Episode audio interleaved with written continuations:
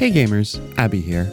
It's just me and you right now. Uh, Meesh is not with us right now because I'm here to make an announcement. So we are changing the name of the podcast. Um, yeah, I know that's kind of a big announcement, but the new name for this podcast is, uh, well, you've probably already seen it. It's Court Wreckers. Um, which, by the way, big thanks to friend of the show, Ari, for this name. You know who you are. Beautiful suggestion. So, let me explain. We're changing the name of the podcast because our original name, which was Turnabout Podcast, uh, already exists, as it turns out. Uh, nobody came for us, nobody asked us to change the name.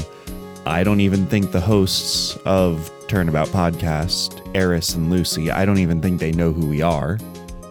However, their podcast did exist before us. In fact, over two years before us. And, um, you know, it just, it felt like changing the name was the right thing to do. Um, so if you want to listen to the original Turnabout podcast, um, it's also an Ace Attorney podcast. Um, they're really great. They do a great show, and I've included a link to it. I've included a link to their channel in the show notes, so feel free to check them out. But they had this name before us, so you know they they get to keep it. We'll we have to be the ones to change our name, I think. But yeah, so otherwise, uh, hey, get used to the new name because going forward, we're the Court Wreckers, baby. Um, over the next few months, we will be re-editing our old episodes to feature the new name. Um, you know that that'll that'll take a little bit of time. It's not a big priority, but um, you know we'll we'll get it sorted out. So yeah, that's uh that's pretty much it. That's all. That's all I have to say. So thank you for your understanding, and let's go ahead and get on with the show. Oh, and uh, Meesh does not know about this, so she is totally about to say the wrong name in the intro. Just, you know, this will just be our little secret. You don't have to tell Meesh about this, okay? All right, cool. Thanks for being chill. All right, I'll catch you guys later. Okay, bye.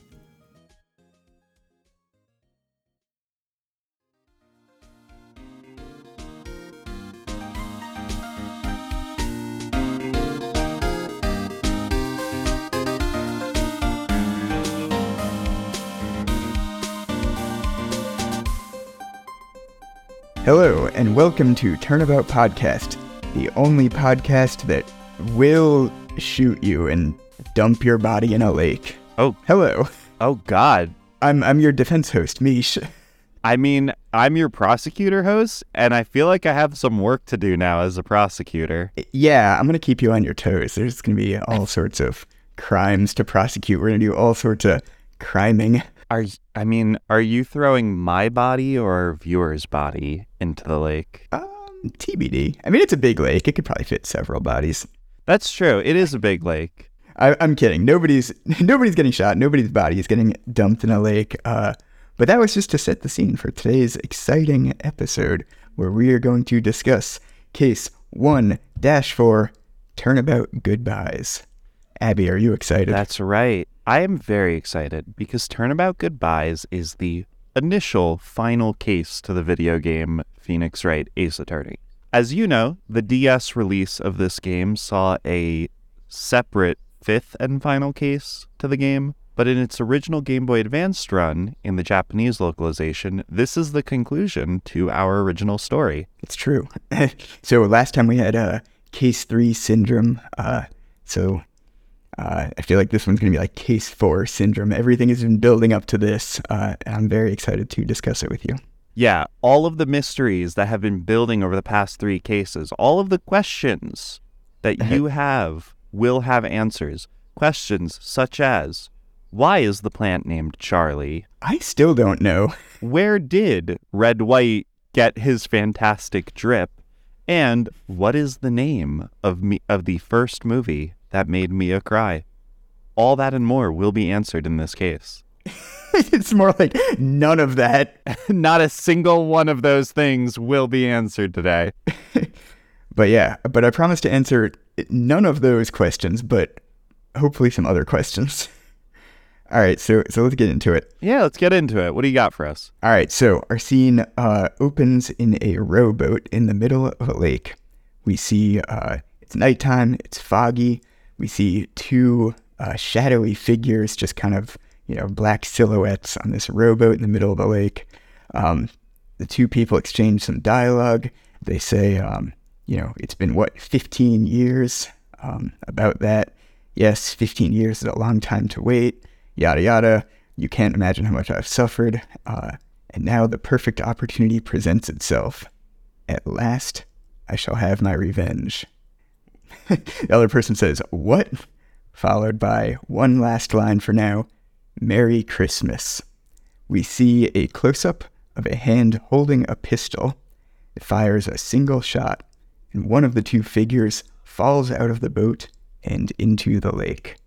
So, right off the bat, very dramatic opening scene. I feel like I feel like Merry Christmas is one of the most dramatic things you can say before shooting someone. Yeah. I feel like this only prompts like more questions that hopefully uh, we'll have the chance to answer today. But yeah, so um, at this point, the camera zooms out and get ready for this. We see quite a twist. The figure holding the pistol, the remaining man in the boat, is none other than your rival, prosecutor Miles Edgeworth. Abby, how did you react when you saw this scene for the first time? It's so good. It's honestly, it is such a good introduction to this case. It, it kind of Yeah. goes into what I've been saying, you know, in the previous three cases, in that the introduction does such a good job of setting the tone for the case going forward. Right? Yeah. You you think about the first turnabout, right? It's a very high Yeah. energy, it's a very frantic intro, which I think Yeah. relates to the case that we then see with Frank Sahwit that's very fast paced, that's very I would say high energy. You have the second case, Turnabout Sisters, which uh, interestingly is the only case of the four that does not have its own unique intro song, uh, but rather starts with an extended dialogue between Mia and Maya, which I think sort of emphasizes the sentimental connection that we have with Mia through the through line of the second case. The third case, we have the Steel Samurai opening, which is very like kind of fun and like kind of silly, which I think kind of represents the more lighthearted tone of the case. And then finally, for this one, we have this very dramatic intro, right? Well, I feel like even within this intro, there's kind of like a tonal shift, right? It's almost, it starts out kind of very serious and somber. You know, they're discussing, you know, something that happened 15 years ago. One of these two people has been waiting a long time, talking about how they suffered. And then, then we get the twist. You know, one of them is shot, falls into the lake. And then we get the twist that it's Miles Edgeworth. This is like collaboration between like Shu Takumi and M. Night Shyamalan. Like, what a twist. Yeah. But that that was like a real like whiplash there. Like, wait, what? yeah, Shu really wrote an M. Night Shyamalan twist in like a 15 second Game Boy Advanced cinematic intro. Like, Yeah, short shortest movie ever. Yeah, exactly. And the thing is, one thing I really like about this intro as well is that the game does not assign nameplates to any of the Yeah. dialogue. Yeah. So you do not know which lines apply to which person. And I feel like you can read this scene one of two ways depending on which set of lines you give to Miles and which set of lines you give to the victim. So I, I thought about that exact same thing. That's so funny that you bring that up.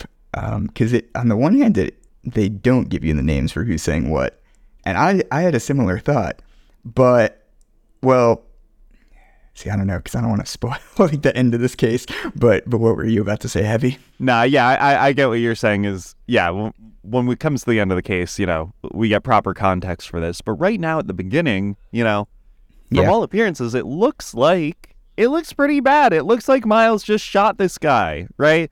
It looks like Miles is the one saying, you know, it's been 15 years.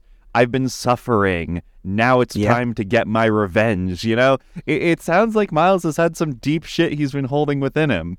Um, and and we'll see early in the case, Miles denies that he was the murderer in this case. He is very clear about that. So then you kind of Yes. twist it in the other direction. Now you read this this exchange, somebody has had it out for Miles for 15 years. Miles has been causing someone to suffer for 15 years. Like that's Yeah. also honestly really bad that someone feels this way about him. So uh, it's just such I love the way that this intro is written because however you interpret it, however you read it, it's just oozing with like this melancholic drama. Yeah, no, that's totally true. And like, it's such a small. Well, I was gonna say it's a small detail. It's the kind of thing that's maybe like easy to miss because this whole like opening scene only takes like 15 seconds. You know, maybe on your first playthrough, you may not even really think about the fact that there are no names assigned to who's saying what. Um, but yeah, the scene would be very different. Um, because there's one line, you know, when they one of the people says, you know, at last I shall have my revenge. Obviously, the scene would be much different if that's uh, Miles Edgeworth saying that versus, you know, the other mystery person in the boat saying that. Yeah, which eh, it does seem a little out of character for Miles to be reveling in his revenge. You know, I feel like what we've learned about him is that he's, you know, despite how ruthless his reputation is, he doesn't seem like a very vindictive person to me. Yeah, I don't know. It's it's tough to say because you and I have both played many games in the Ace Attorney series, and That's you know, true. I do have this sort of post hoc characterization of Miles in my head right now. Whereas, Yeah. like, if you're a first time player, like, you might have a less positive impression of him. Like, y- you could, I think, at this point, still see him having this, like, darker sort of inner inner character. Yeah, because everything the game has been telling you up to this point is, you know, you have Miles Edgeworth, this, you know, ruthless prosecutor who supposedly, you know, forges evidence because all he cares about is getting his guilty verdict. Um, you know, it seems like he'll go to any lengths, you know, obviously like committing murder seems like a step farther than that. But, you know, based on what we've learned about this character, it doesn't seem like impossible. It's like, yeah, as far as, you know, first time player would know, this might be something Miles Edgeworth would do. Yeah, and I think that's going to end up being a through line for the rest of this case is kind of resolving the reputation and the unknown things that we know about Miles with the characterization we've been presented with him. Like I said, Yeah. as this progresses, Miles is going to deny that he murdered the victim, that he did any of this, and the game will kind of telegraph that we're supposed to trust him. But I feel like Yeah. in the back of your head, there is always that thought of, what if he did do it? What if he is Yeah, exactly. What if he's bullshitting us right now? Like, what if he actually did do it? What if he was that person saying, At last I shall have my revenge? And I feel like that little bit of uncertainty really does make this case interesting. I do appreciate the kind of ambiguity there. You know, there are other, you pointed out, I think there's only something, what, like a small handful of cases where you actually see who the murderer is at the beginning. Most of them you can have to figure it out. So from what we see here, it's a little bit ambiguous, but we don't get, you know, zero information. We know that, you know, Miles was at the scene. We know he's like holding the murder weapon. So it looks pretty bad, but we don't, we didn't actually, you know, see him pull the trigger. So, you Yeah. know, we, we don't know yet. But yeah, um, I guess uh, now would be a good opportunity to jump to the next scene. It is December 25th, Christmas Day, 10:08 It's. Christmas. It is Christmas at the Wright and Co. law offices. So, oh, one last thing I want to point out about this murder. Yeah. I just thought this was funny. This is the first time we see like an actual like weapon being used to carry out murder, not like a clock statue or like, you know, a samurai spear prop that later turned out to be like a spiky fence post. Like, I don't know. I That's just remember true. like, oh, it's like, I guess there are actual guns like in this universe. There, there is something a little jarring about just seeing like a top to bottom gun in Ace Attorney. Yeah, it's like, man, all these other like murderers are playing on hard mode. Like, they could have gotten a gun. Right, yeah, coming up with these, you know, el- elaborate deaths involving clocks and fences and stuff. And it's like, Yeah, these like Looney Tunes like deaths. yeah. All right. So uh, jump ahead. Next scene. Uh, it's Christmas morning. Uh, Wright and Co. law offices. We see our hero uh, Phoenix Wright and his now uh, official, I'll call it assistant uh, Maya.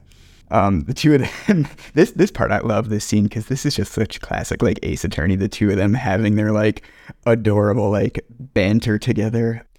I do love that this scene, you know, it, it starts up, it has the Turnabout Sisters theme, which is Yeah. a very like peppy and upbeat theme. Oh, yeah, immediately after this dramatic confrontation at the on the lake. It is such a great sort of like juxtaposition. I love it. Yeah, it's been such freaking like whiplash. You know, you go from this like serious, like somber, like, oh my God, what happened 15 years ago to like, oh my God, he shot that man to just, you know, the cute, like a wholesome uh, music, like Maya's theme. Like, I love it. It's great.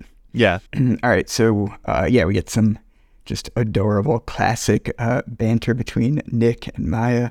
Uh, Maya's asking if there are any waterfalls around here. Uh, she is looking to continue her spirit medium training and wants to train uh, under a freezing cold waterfall. So, um, I feel like Phoenix is kind of busting her chops a little bit. He says uh, she was trying to use like the shower in the bathroom, but said like the water pressure wasn't good enough. And uh, Phoenix jokingly tells her to like call the fire department and ask if they'll like hose her down. Uh, Maya, of course, you know, takes it literally, leaves Yeah. the room to go call the fire department, which is just like par for the course for Maya. like not being able to read the room, realize that it was a joke. Um, And, I do love her response to that is after she goes to run off to the fire department, she comes back very upset and says, "The fireman yelled at me when I called him." Like just and they really And they have- really offended. they have that like adorable uh, sprite where Maya she's just you know looking down, looking sad. It's like Yeah, yeah. well, yeah, I probably would do have get done the same thing. I, I, there are a few interesting things in this interaction, and again, it is just very funny. I love it. I love the interactions with Phoenix and Maya, but I think there is something to be said about why Maya is so motivated to train her spiritual medium powers. Right? It, it's something in particular that she was kind of down about during the third case. Right? Yeah. Was her difficulty in calling uh, Mia for assistance, Yeah. and that this has sort of been a continued problem for her um, is her sort of insecurities in her spirit medium abilities. And I kind of like that as a character, she channels those insecurities towards action. We see her Yeah. now, a few months later, she is like really energetic and really fired up about training. I love that, you know, for the same reason you just said. And um, the other thing I appreciate about that is um, that it provides a plausible, like, in-game explanation for, you know, why she can't summon Mia. Because, you know, not to jump ahead, but as with most of these trials, you know, you're going to get to the courtroom, things are going to be looking dire. It's like, you know, Maya, we could really use uh, some help from the chief. And of course, she's unable to summon her. So, you know, you're kind of left to figure things out on your own. But Yeah. I, I appreciate that they gave, you know, the in-game explanation rather than just kind of the hand wavy, like, yeah, why didn't they try and summon Mia? Like, she really would have been helpful here. Yeah. Yeah, it's it's a convenient storytelling mechanism that Maya is a medium in training, but it is Yeah. also a very good part of her characterization and a super important part of her arc as well. So I like how they incorporate it into these little conversations like this. Another little detail we get from this exchange is that the Wright and Co. law offices does have a shower, which is a very important piece of evidence for my personal headcanon, which is Phoenix Wright lives at the law office. I didn't even think about that, but yeah, why would there be a shower like at this loft? Why? Yeah, I don't know. yeah, exactly. So and and we've never we've never seen Phoenix Wright's home. Like, I think there was the one thing where he like picked up the phone, but it was just a completely black background. So no reason that couldn't be the law office. Rent in LA is not cheap, and my boy is trying to save some money. just sleeping under the chief's desk. Yeah, yeah, exactly. So that's that's my personal theory. I think he lives at the law office. But um, I'll believe it. I, we get our main motivation for the case in this scene as well. Uh, it Uh-huh. starts with uh, Phoenix writing, or with Phoenix watching a news report on the uh, television. Uh, just some, you know, tabloid information about uh, an unidentified animal in Gourd Lake that the locals Yes. have been naming Gourdy. But then Yeah. there's quickly a turn in the reporting where they uh, report on a murder at Gourd Lake. They specify that Miles Edgeworth is the sub- suspect. Indeed. So they say. Um, so so here we're about to get a little bit of an info dump. Uh, the TV news report says the body of a man was found in Gourd Lake uh, early this morning, and they have uh, the police apprehended a suspect uh, at the scene of the crime, and that suspect's name is Miles Edgeworth, age 24. So Obviously, this is very shocking uh, for Phoenix Wright to learn. Yeah, he is immediately upset by the news. And one thing that I kind of like too is, you know, Maya comes in talking about the fire department and stuff and her spirit training, but she immediately, her whole attitude, her whole priorities change as soon as she hears the news, right? Once Yeah. she hears that Miles has been arrested on murder, she doesn't care about spirit training anymore. She doesn't care about, you know, the silly bits that she was doing. She is like completely invested in in this now. Yeah, I love that sprite of Mia when she's got like her shocked face. It's like, you know, Phoenix tells her that, you know, Miles Edgeworth is a suspect in a murder. She's like, what? Like her mouth like extends off of her Yeah. face, like the anime expression. And yeah, instantly she's like, oh my God, let's go find out, Nick. and that pretty much sets sets our duo off after that is they're they're hitting the streets to go to Gourd Lake. Yeah, that's right. So did you um did you immediately uh head out to investigate or did you uh look at anything in the law offices while you were here? I you know what, before I head out, before we head out, uh I did check out a few of uh, the little details of the office. You know I gotta. You know right, I gotta. You you sound so excited. I'll, I'll give you the, the honor of describing uh what, what we can investigate or examine in, Okay, the, so- in the law offices. We've we've got a few updates. We've got a few Uh-huh. office updates as we do every case now, I think. Oh God, I can't the wait. first is actually kind of a cute one, right? Um, whereas in the last case, it dawned upon Phoenix that he, yeah, in the second case, Phoenix is like, wow, Mia has a lot of books. On the 3rd Mhm. case, Phoenix is like, huh, I'm going to have to read those books, won't I? And now in Yeah. the fourth case, Phoenix has says when you examine the books in the law office, he says that he has started trying to read Mia's books, but they really made his head hurt Yeah. and also his foot hurt. So I appreciate that. You I mean, yeah, you do kind of see the progression of him like feeling overwhelmed and having to like read them all and then like actually like making an attempt. So he is, you know, growing uh, as a character and an attorney. Yeah, and then uh, similarly, if we examine the movie poster, we get another little update there. Uh, supposedly, Maya wants to put up a Steel Samurai poster, which uh, Yeah. Phoenix opposes her.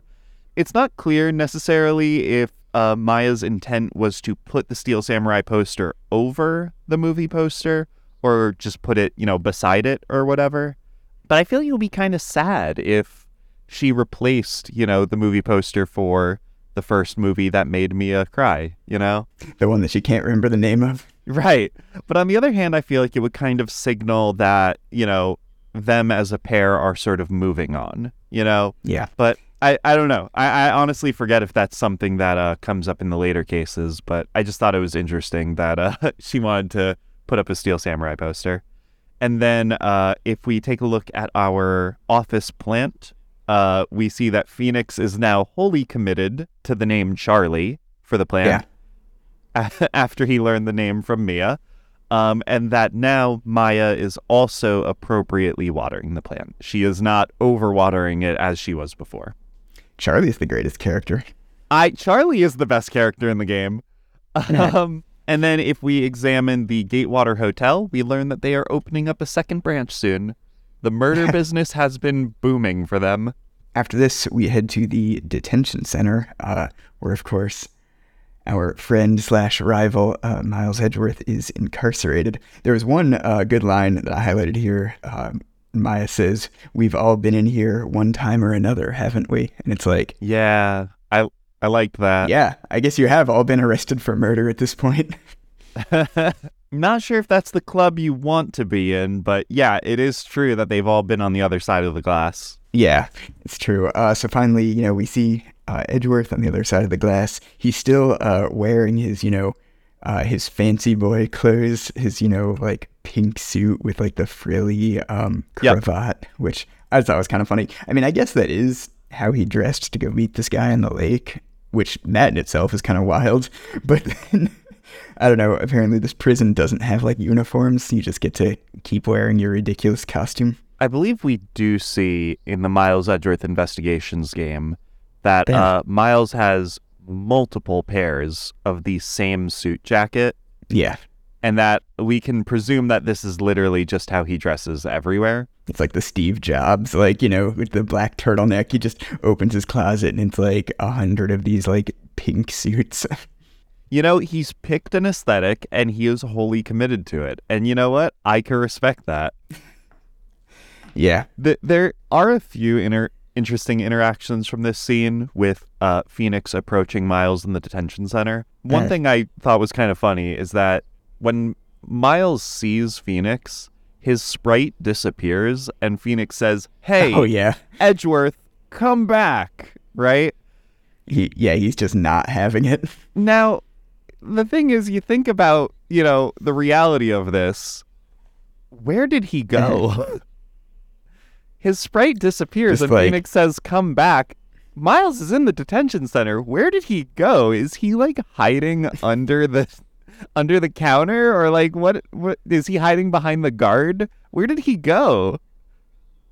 I mean, you know, again, not to jump ahead, but that does happen later that I'll hide under the table. I guess that's true.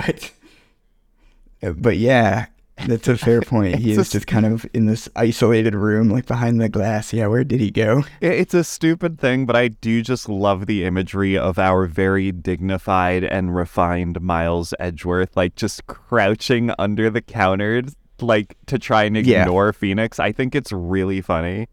It's like you Um, can't see me. But yeah, exactly.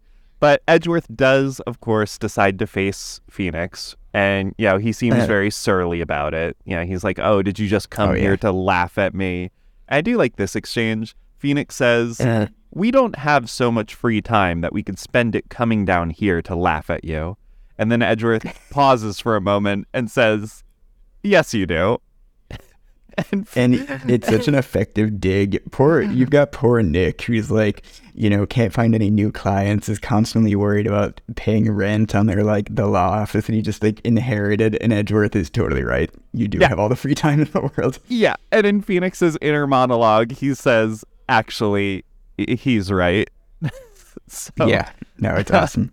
So, I mean, Edgeworth, he's a little grumpy, but kind of understandable given that you know he's been arrested. Yeah, that's Um, so at this point, you can uh, present your defense attorney's badge and offer to uh, defend him in court. Edgeworth uh, laughs at you. Um, you know, he says that he won't trust this, you know, novice lawyer uh, with only three trials under his belt to defend him.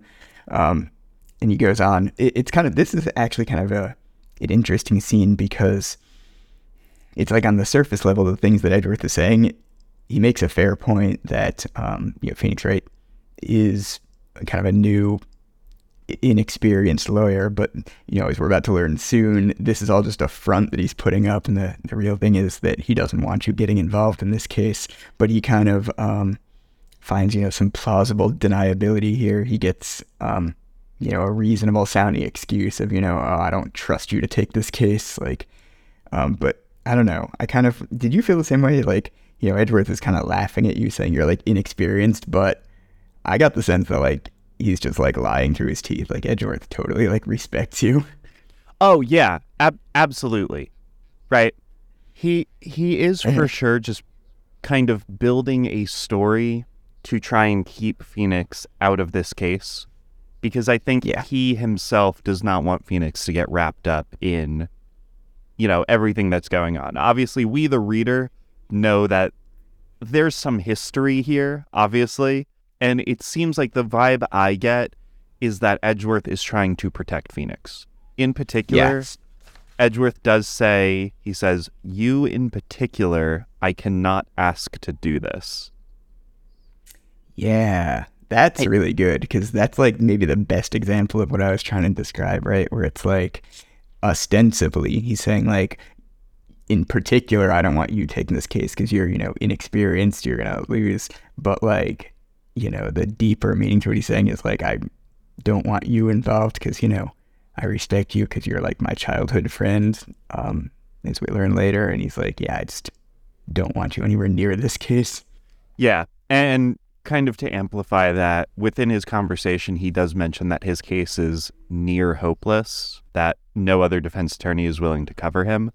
Um, so yeah, that's that's the vibe I get is that he sees that Phoenix is a very promising defense attorney, and he Yeah. kind of, I don't think, wants to take Phoenix down with him. Yeah, so as you said, things look pretty hopeless for Edgeworth. Um, first of all, the case against him is pretty strong. You know, they found him, you know, at the scene of the crime, like holding the murder weapon.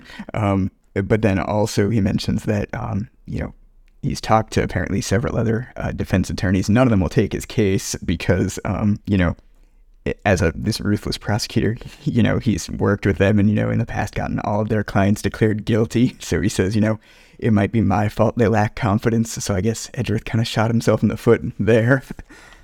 Oh my gosh, Mhm. I, I didn't even really think about that either. That um, there may Yeah. be other reasons why other defense attorneys aren't willing to take him.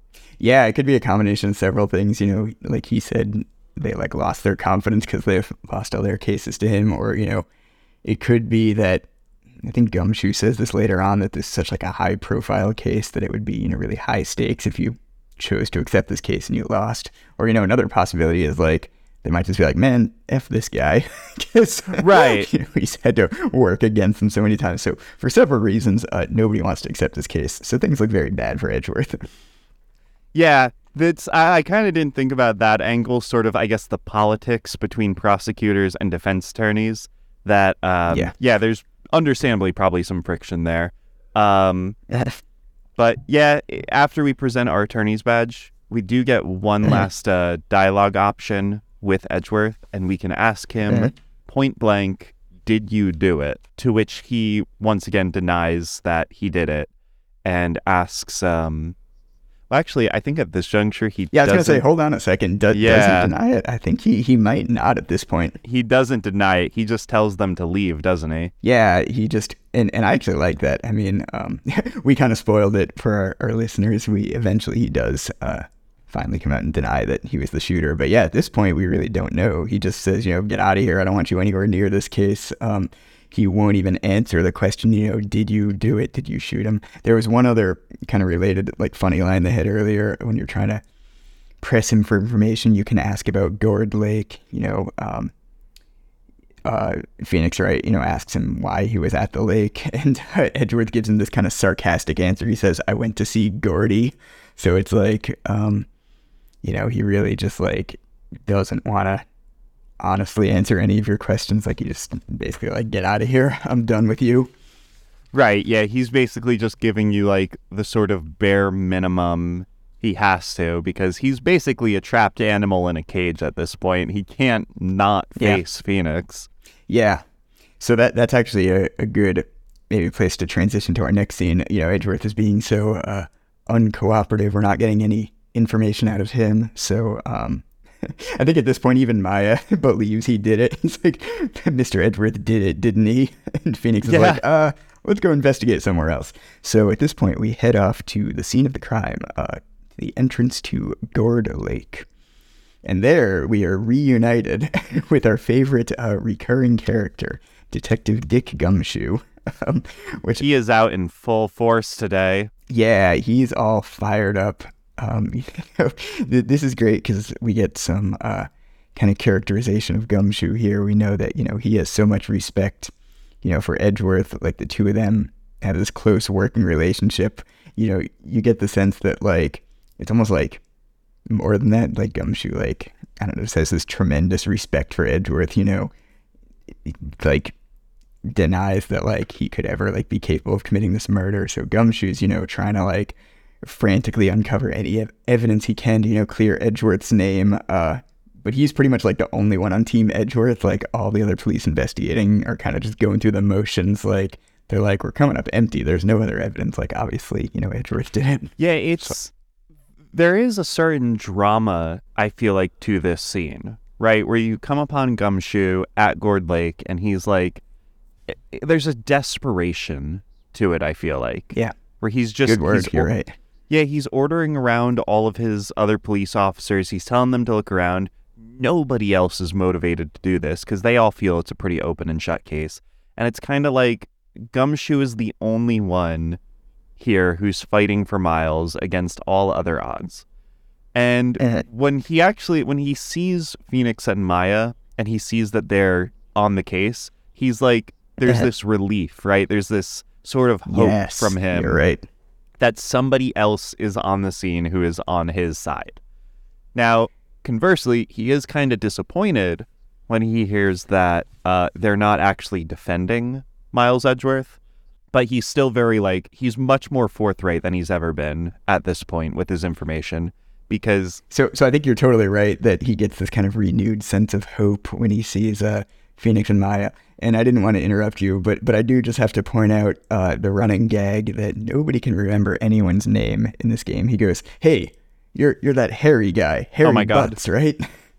Which Yeah. is, I, like I appreciate the double mistake because it's like the character's name is Larry Butts, and you're not Larry Butts. You're Phoenix, Right. right? So- right, it's, it's you're wrong on both counts. Yeah, exactly. But but I think at this point now we have uh, Gumshoe, uh, Mia, and Edgeworth all can't seem to remember anyone's name. Abby, tell me, why can no one in this universe remember anyone's name?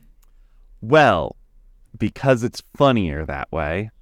No, you're right. I, I was thinking it was going to be like the the Professor Layton explanation, where it's like they're all just like tripping on like hallucinogenic gas the whole time. Spoiler for the diabolical box. Well, it is L.A. This is Los Angeles. they might be tripping on Yeah. hallucinogenic vapor this whole time. We don't know. Yeah, it's totally possible.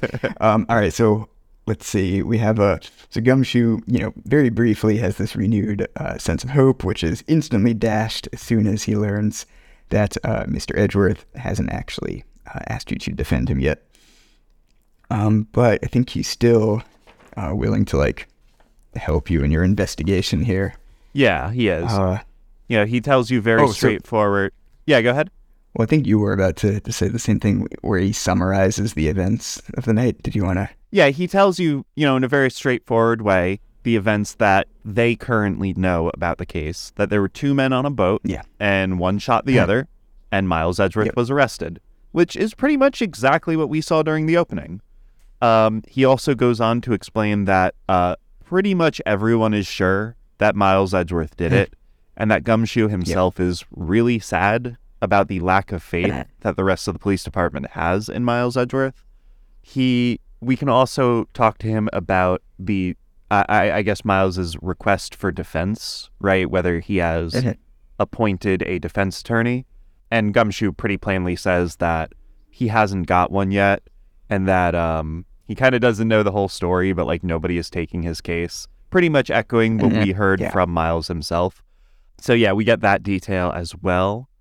Um, and then finally, the last thing that Gumshoe tells us is that apparently the prosecution already has one witness lined up that he is pretty Yes. sure that is going to show up to the trial tomorrow. Yeah, that's right. That's um. You ask him. You know, we learned that um, there was a shot uh, that occurred about 15 minutes after midnight, and you ask him, uh, you know, how the police were able to arrive so quickly, and that's when he tells you uh, there was a witness on the scene who reported uh, the murder. Oh, that's right.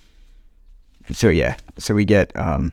This is where we start to, you know, learn some more, some details about the trial tomorrow. We know, so things are looking, you know, worse and worse for Edgeworth. We know he was found, you know, at the scene of the crime. He's we see him, you know, holding uh, the murder weapon, so we know his fingerprints are on the gun. And now we know as if things weren't looking bad enough, um, there was a witness to the crime, uh, which we're about to learn more Yeah. about. Yeah, and combine that with the lack of trust anyone has in it, and yeah, it seems pretty grim. Yeah, So the last thing Gumshoe has to tell us is, um, you know, we could ask him if he has any information about the autopsy report, or if he has any way to get Yeah. in touch with him, because I guess Yeah. cell phones weren't commonplace in 2001. Um, but actually, regardless of which dialogue option you choose, Gumshoe basically just says, "Hey, why don't you just come down to the um, police station later today, and you know we could talk about the autopsy report." Yeah, that's right. Um, there was just like I think like one or two other lines that I wrote down. One of them was kind of funny. This is when uh, Gumshoe's trying to like persuade you to take um, Edgeworth's case. He says he's like, ah, basically, you know, come on, Mister Edgeworth, you know, helped you get your client innocent, you know, during the Steel Samurai case, and um, he's like basically saying how Edgeworth had like so much respect for. For Phoenix Wright, he's like, oh man, he was talking about you after the case. You should have heard him. He just kept saying right, right, right over and over again. It's like, uh, not sure that's a good thing. I just imagine him like being frustrated like before when he was, you know, staring out the window sadly, you know, sipping his tea. Yeah. Just like shaking his head like, ah, right. Or the the scene where he crushes a, a paper cup with boiling water in his hands and literally Yeah, exactly. We uh, again, I mentioned this in one of the previous episodes that I do love when Gumshoe inadvertently opens these little windows into Miles's like inner monologue. It it's so I don't know. It, it's one of those things that I think is like just really funny because it to think of it how Edgeworth has this very dignified and refined character, but then on the inside he's like kind of emotional, right? He's kind of brooding. And I don't know, there's just something there's something kind of sweet and kind of funny about it, I think. No, it's great. um, so I think that pretty much covers our conversation with uh, Detective Gumshoe. I think uh, Yeah. the conversation basically ends with um, what was it? Um, with Maya saying like, "Oh, I forgot today is Christmas," and she's like, "Nick, what are you getting me for Christmas?" And he says, "Talk to Santa." Which, Yeah. spoiler, you're gonna do very soon. Yeah, a little bit of Um, foreshadowing. Um, I yeah. did write down in my notes here that um, I feel like this this sort of scene, right, this area at the entrance to Gourd Lake, is um, kind of like evocative to me, right? It to me, it's sort of the setting that I associate Gumshoe's theme with, because like Gumshoe's theme to me almost sounds like a little melancholy to me. It's got a little Mhm, bit of yeah. like it's got this momentum to it. It has a very steady rhythm to it, but it almost sounds like sad, right? It almost sounds like I don't know, wistful in a certain way. And I I think throughout this whole dialogue, this whole exchange with Gumshoe, we have his theme playing. And I think about the the scene at Gourd Lake where all the trees are dead. There's Yeah. it- it's very like sort of gray and brown palette. Yeah, I just think about like it's Christmas Day, somebody just died. Like it's I don't know, it's just this this whole tableau of like I- I'm not Uh-huh. quite sure what the word is for it, but to me it's a whole ass vibe, I guess. It reminds me Yeah. of when I first played this game. When I played this game, I did actually play through this case around Christmas time, right? So it was like oh man, yeah. yeah, very appropriate. Um, I don't know. It's just I, I, I think about it. Uh, yeah, I could totally see that the way you described it as being a vibe. You know, if you're like playing this on your DS, you know, you look out your bedroom window and it actually is, you know, snowing and gray outside. Yeah, I Yep. could totally see that. Yep. That's exactly exactly the vibe. All right, so let's see. Um, at this point, uh, I think you already said this. Gumshoe has to leave to go back to the precinct uh, for an investigation briefing. Uh, you can ask about the autopsy report, but he says they're not done uh, working it up yet. So, once again, your choice doesn't really matter in these dialogue options. Uh, in any case, Gumshoe, you know, gives you the location, uh, tells you how to get to the precinct. So, we'll get the ability to go to this uh, new location, and then he just kind of takes off. Oh, and then uh, you can ask him if we have permission to, you know, walk around and investigate. And he says, "Yeah, no problem, pal." Which I think, oh man, I in the beginning, I don't think I pointed out the number of times that Gumshoe uses his uh, endearing catchphrase of calling people pal. I feel like You know, if like, we uh, had a little more forthright, we could have been keeping a pal counter this whole time. Yeah. Well, he, he like takes it to the next level when he's like getting frustrated with like the, you know, other officers, you know, investigating the scene. He's calling everyone pal. Like, Yeah. he's like, oh, this is unacceptable. We need some evidence, pal. So in any case, he takes off. And um, at this point, I think you get an option. You can choose, you can go to the police department or you can uh, kind of go and explore like Gourd Lake more. What, what did you do at this point? Yeah, you know what? It is one of those things where like I I, I kind of it doesn't even like register in my mind that you probably could just go straight to the precinct and follow up with Detective Gumshoe because like within the within the narrative of the game, Gumshoe like he's pretty much like, "Hey, I'm going to head back to the precinct. We can meet up later." So like it, it Mhm. feels like it would be weird for like you know, Phoenix and Maya to to hop in their car and pretty much tail Gumshoe back to the precinct. So it just made more sense to to head on into the uh, Gourd Lake proper at this point. But yeah, I guess you're right that as far as like the critical path goes, you probably could go either way. Yeah, so technically you can go to the precinct now. Luckily, um, it, within the context of the game, it actually does kind of make sense that if you head directly to the precinct, you can examine some stuff, get some kind of like flavor text from like the, you know, things you can examine in the room. But like Gumshoe is still in this briefing; he's not available, so they didn't, you know, Oh, pull like the they didn't pull the hokey video game logic of you know it's like ah meet me here later and you just show up instantly. So good on you, game, for maintaining this illusion. okay. So there, there is an internal logic there. I was, you're okay. I was wrong. You actually can't follow up with him immediately. Yeah. So so I didn't bother going to um the precinct. Um so I just so we'll just pick up from uh from Gourd Lake uh, Public Beach. So you continue um, further into Gourd Lake. You have this beach area. There's um you see a couple of benches. There's some water. There's uh, a hot dog stand labeled uh, Samurai Dogs, which you can talk about. Maya begs you to buy her a samurai dog. She's like, I want one, please. um, I do like that when you examine the hot dog stand, Phoenix in his inner monologue remarks, the banner reads Samurai Dogs. And then he pauses. Mhm. He says, Somebody needs to redecorate. I it's yeah. I really enjoy when Phoenix is just like needlessly judgy in his inner monologue. I, I didn't re- I didn't remember that about like Phoenix Wright's personality. I always thought that my memory of the game was that he was kind of like this blank slate of like a main character, like you know, didn't really have like strong opinions or anything. Almost not quite the silent protagonist, but you know what I mean. Um, but uh, yeah, replaying this game, he's he's at times just needlessly sassy. Yeah, I ah. love that about him.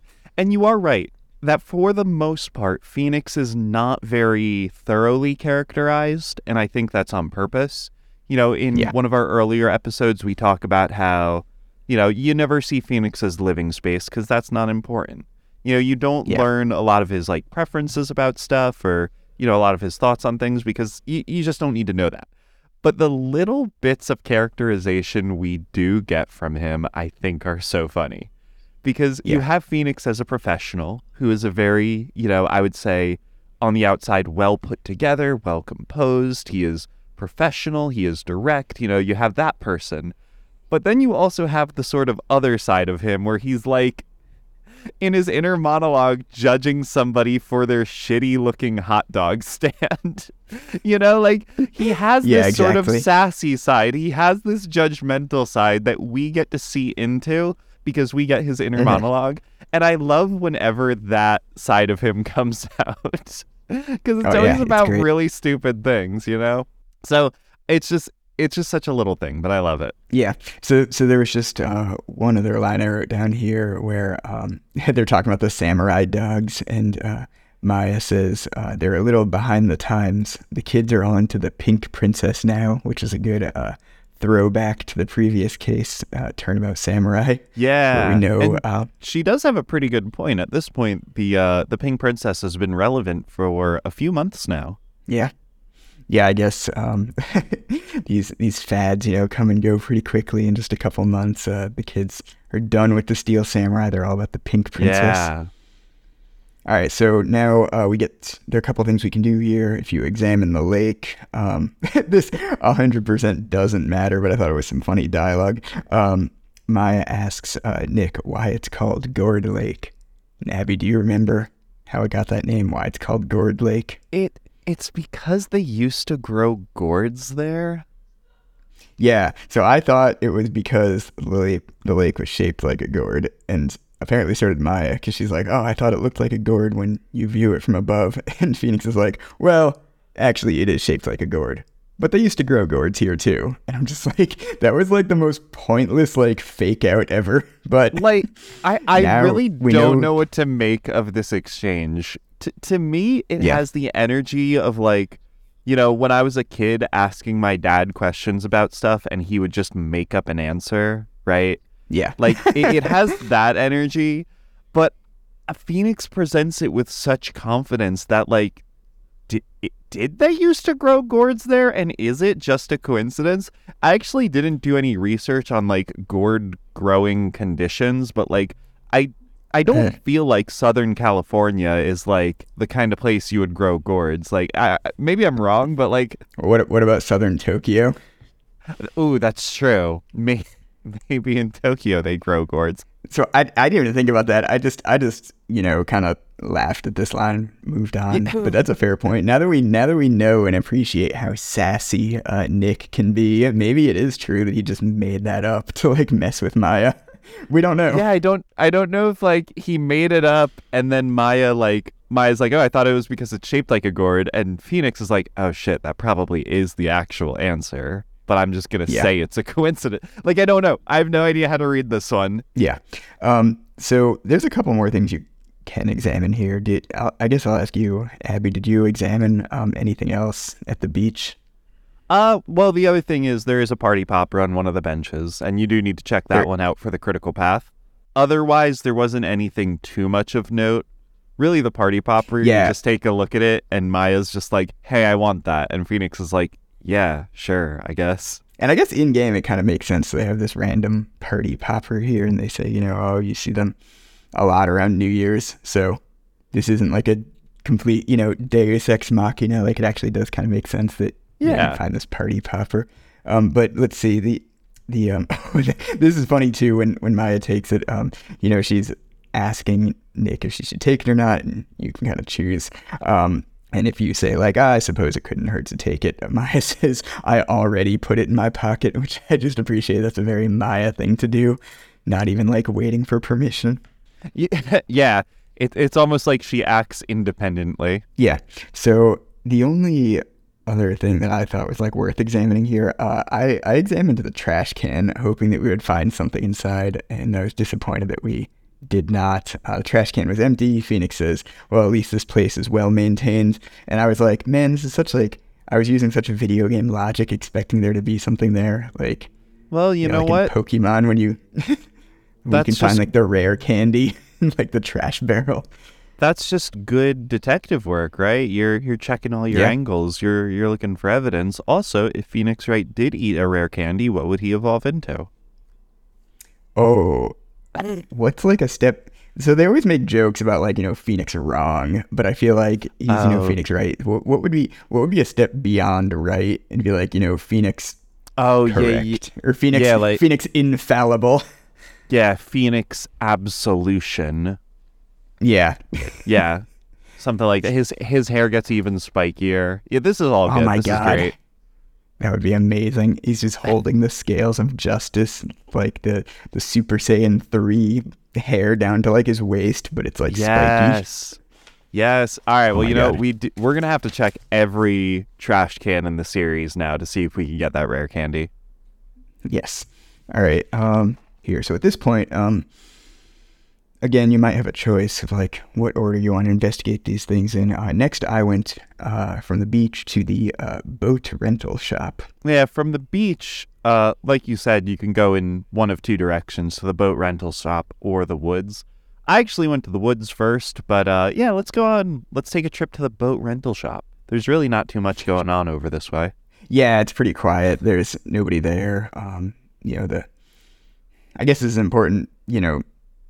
To kind of get the series of events, you know, obviously this murder took place in a rowboat in the middle of the lake. We now know where these boats come from, uh, but the rental shop is closed um, for Christmas, uh, so there's really not a whole lot to investigate.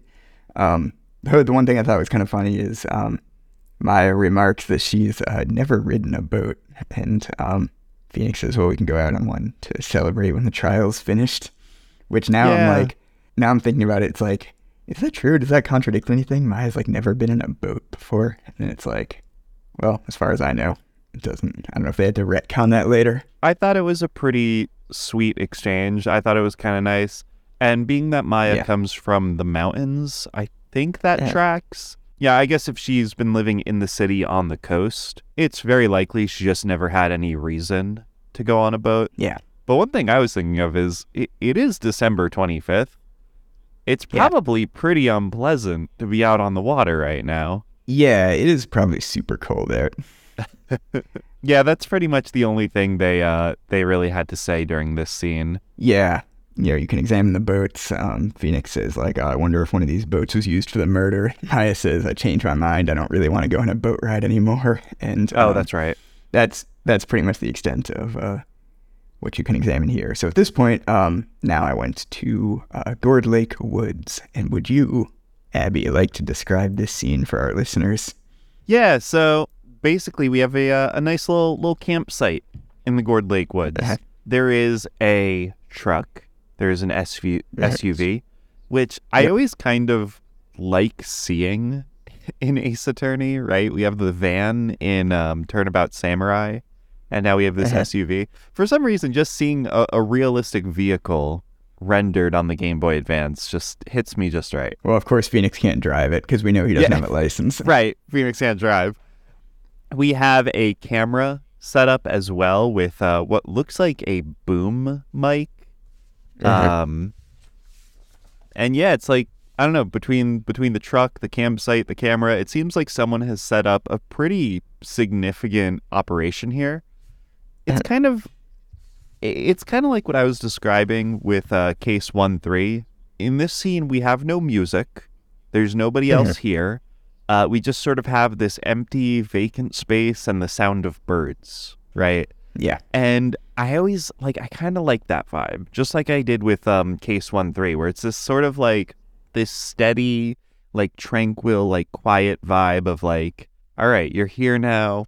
Take your time with it. Like take a look at this Yeah. stuff, I guess. I don't know, I like it. There there's a pretty funny exchange if you take a look at the campsite where um Maya kind of asks, you know, why is everything made out of uh, aluminum, right? Why are um why are pots and pans always made out of aluminum, right? And Phoenix Yeah. thinks about it and he's like, well, they don't really talk about that in any of the law books. And Maya like she gets kind of excited. She's like, "Okay, so there's no law saying they have to be made out of aluminum." I'll allow it. yeah, and Phoenix is just like, this is so dumb. I, I don't know. I just, I really like that exchange. Um, but yeah, pretty much the there's nothing else too interesting here except for, of course, the camera with the big boom mic. And Yes. um, Well, there is one other thing I thought was funny, which was the no camping sign set up that someone set up a campsite right next to. oh my god, I didn't even notice that.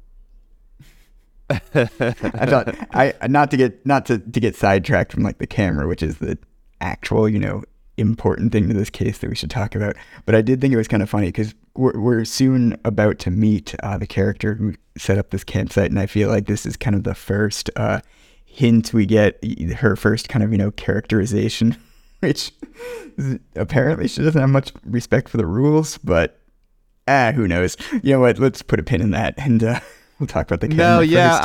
I I think uh, I think it is very in line with the characterization of the uh, the camper at this site that we're Yeah. going to meet. Um, Yeah.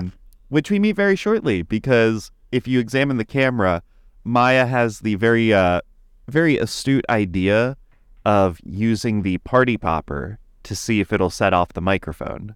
Yeah. So she first tries, you know, yelling in front of it and screaming and it doesn't seem to do anything. And yeah, then she has the idea to use the party popper. and the camera goes off. It starts clicking like it's taken dozens of pictures, and uh, Yeah. immediately we have a very upset woman come running out. Well, hold on. But just before you introduce this woman, uh, I would like to point out for our listeners if you are playing the Ace Attorney drinking game, uh, please take a drink for this uh, sound activated camera that just so happens to get a photo of the murder scene. Very uh, reminiscent of um, what is it, Turnabout Samurai when they had, you know, the uh, security camera that you know, didn't record video but just I don't know would snap like individual like black and white photos. Um, it, this one I feel like that one kind of made sense that they would have like a security camera, you know, at this like film studio where you know the kids were sneaking onto the lot trying to see like the Steel Samurai. Here, I mean, we'll learn the reason later, but it seems uh, very convenient that we have this um, sound activated camera that, you know, triggers with loud noises, and we know that uh, there was a gunshot that occurred um, at this lake. But please yeah, I did. I did literally write in my notes. Um, another automatically triggered camera. Okay. yeah. yeah, automatically triggered cameras and like and clocks that like speak the time. Yeah, oh, they love them. But you know what? I'm not even mad. Like, Honestly, some of these trends seem so consistent. Like, I, I do wonder, I'm like, is that just where Shu Takumi's mind goes? Like, is that just like his most like common heuristic, right? Does he just think of Uh-huh. things in terms of like clocks that talk out loud, cameras that are triggered automatically, you know, stuff like that? Or is it intentional? And I don't know if there's any way of resolving that. I'd like to meet uh, Shu Takumi someday. I just imagine like instead of like a wristwatch, he'll just like have a statue that he carries around with him and like twist the head and it'll speak the time. Yeah. Shu's like, hold on, let me check my watch. And he pulls a giant ass bust out of his pocket, twists the head, and it's like, I think it's 4.30. yes, exactly. All right, so um, believe you were about to uh, describe this woman, uh, the camper that that we meet. Yeah, so she comes running out after the camera goes off, and um, she she's looking pretty pretty mean. She's looking pretty mad. Uh, she's got this big orange puffy hair. She's got these brown eyes. Uh, she's wearing a sort of green, you know, windbreaker and a uh, brown turtleneck with a matching. well, it's more of a beige, really. Uh, with a matching beige headband, uh, big old hoop earrings, and um, she is she is very upset. She is very upset. She seems uh, annoyed. She seems bothered that uh, the two of them have just set off an entire roll of uh, film. And well, uh, she's yeah. So so I didn't mean to interrupt, but you you described you did an excellent job describing her uh, physical appearance. The first thing I noticed, uh, can we talk about her southern accent? Like, she's got a real heavy southern ass a- accent. the first thing when she sees you, and when you know she's alerted because the the noise of the camera going off and like the party popper, she comes out. She goes, "What in the Sam Hill? Get your hands off of that!" Yeah. I just absolutely love that. Um, I'd be curious to know like her character in like the original Japanese. Um, I I'm not quite knowledgeable enough. Do you, do you know about like the Yeah. So this is actually not an uncommon thing that happens in English localized uh, material from Japan. yeah Uh, basically, her character is a, uh, and this is my understanding of it. I, I may get this not entirely correct, but her character is basically meant to represent a stereotypical person from Osaka, and Mhm. um, apparently Osaka is a uh, region in Japan known for having unique people, right? Like just I- like the Ace Attorney games are known for their unique people. Basically they they have a unique character to them that is different from other areas in Japan. And basically uh, this is done in not just Ace Attorney but, you know, other anime, other video games. When they try to represent Most notably, from- Azumanga Daioh. I don't know what Wasn't that is. Wasn't there a character named Osaka? Anyway, Is there? Okay. I thought so. Um, but basically, in localizations, when they are trying to represent the sort of otherness that Osaka has, they will use American Southern accents, right? Because in a similar way, a Southern accent in America is sort of a unique trait recognizable by Americans. If Yeah. you are an American and you hear someone with a Southern accent and you yourself are not Southern, you recognize that as sort of like other, right? It's different. It's different from what is typical in most regions of the United States. Um, yeah, so it it's not quite a one to one comparison, right? Osaka isn't you know you shouldn't think of it as like the south of uh, Japan, but it does sort of fit that like this is different from other parts of the region. Yeah. So I, as as a Baka gaijin, I couldn't uh, remember the the region that this accent comes from. But no, I do appreciate that. That's uh, that always seemed like it'd be a fun job to be like on a localization team and have to, as you said, when you don't have you know a one to one exact thing Right. to try and like be creative in how you reimagine these characters. So so I appreciate it. I think reimagine is a good term, right? The the general energy and character of Lotta, from what I believe, Yeah. we don't know her name yet, but this character's name is Lotta Hart. Um, the Which, general. which can I just point out another excellent uh, Ace Attorney name pun? Yep. Yep. It is real good. Um, but her characterization and the, the role she plays is still the same. But yeah, you're right. They do have to sort of reimagine the character, right? In the Japanese Yeah. version, they're like, we have this character that is from Osaka. Osaka is a unique region in Japan. What is the what is the same vibe in an American setting? And um, so so let me let me jump ahead because now I'm curious. And and listeners, if you don't want to hear anything about the the third game, ah, you know what, whatever. This is an important plot detail. Later on, when we meet the Canadian judge, who always ends his sentences with "a," what region in Japan was that? Oh my gosh, that's so funny. Yes, in the third game, we do meet the Canadian judge in a in just a brief scene. but can I just say, if Charlie the houseplant is my favorite character, I think the the unnamed Canadian judge has got to be a close second. Yes, I think his name is Canadian Judge. Um, But okay, so I guess the question would be what is the Japanese allegory to America's Canada? And I believe the answer for that is oh, is Canada. it Hokkaido? All right, Canada. yeah, he's just Canadian in the Japanese version as well. I don't know. Hey, you know what? In in 2 years or whatever when we get to the third game, we can find out. Yeah, exactly. Um, all right, so hold on a sec. Uh, so I think you pointed this out. You know, a lot of heart comes out. You know, she's angry that you know you wasted this roll of film. She's yelling at you. She's saying, "I don't think I'm stupid and like some country bumpkin. You think I'm dumb because this, you know, southern drawl." She's like yelling at you. One of the things she says, like, um, "Oh Maya," you know, of course, apologizes very quickly. Um, but she says, "You know, sorry is nice, but it doesn't pay my bills. Y'all know how much a roll of that film costs." Yeah. Abby, do you know how much a roll of film costs? I have no idea. I haven't had to buy a roll of film. Uh, ever. you know what? I uh, yeah. So I mean, I do digital photography, so I don't have to worry about things like that. Um, but her camera seems to be a fairly nice like DSLR camera, right? And um, Yeah. I I would im- hmm. You know, I do feel like she's probably not using the highest quality film, right? due to you know what we'll learn about her later let's just say film quality may not be her highest priority well But- then again based on what we learn later maybe it is a high priority for her um i don't know i I think more than anything, she is saying that just to bully the two of them. Regardless of Yeah. whether or not it's true, I think she's just trying to get the rhetorical upper hand on them Mm. Yeah. so whether or not the film is actually expensive kind of isn't the important part.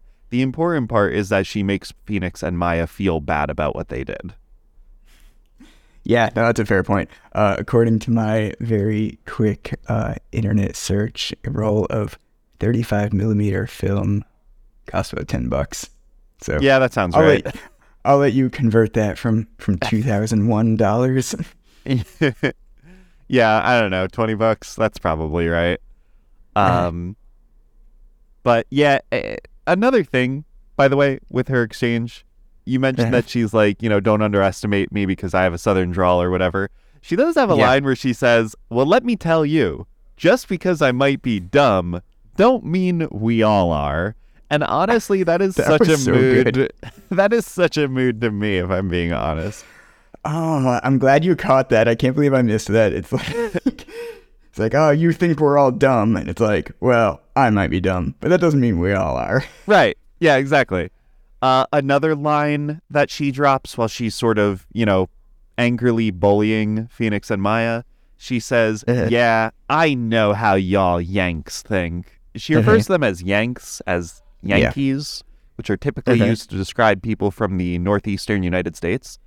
This game takes place in California. Why would she assume that about them? Well, mm, what would you call like someone from like California, like a, a hippie? I don't know. Right. Or, I mean, am I wrong? Does a Yank just well, hold on. There, there's a any- precedent for that. Didn't didn't someone call Maya a hippie one time because of her like purple like acolyte robes? Yeah, I, I believe that was Wendy Oldbag. yeah. So I don't know. Maybe the two of them just give like big yank energy or something. I don't know. Should be like the name of the episode Big Yank Energy. Turnabout yank. yeah. How we? I'm sorry, we can't call it that. Yeah, let's not call it that. but yeah, so she she's pissed off and she's super uncooperative, right? She doesn't want to Yeah. help the two of them like at all. yeah, so you, you wasted her expensive roll of film. Uh, she doesn't want to cooperate. I'm trying to see. Yeah, I think you get a couple dialogue options, but I'm not sure you can actually like get any information out of her at this point. Nah. Um, yeah, with all of them, she's just pissed off until you show her your attorney's badge. And Phoenix explains that he is a lawyer investigating a murder. And then after that, she is willing to talk. I did. So I did think this part was funny because they ah, game like they try and do like a little bit of hand holding here, where they're like, you know, Phoenix has his inner monologue. He's like, I wonder if I could have anything I could show her that would you know get her attention. But you only have one item in your inventory at this point. So so, so which one item in the court record did you choose to show to Lotta?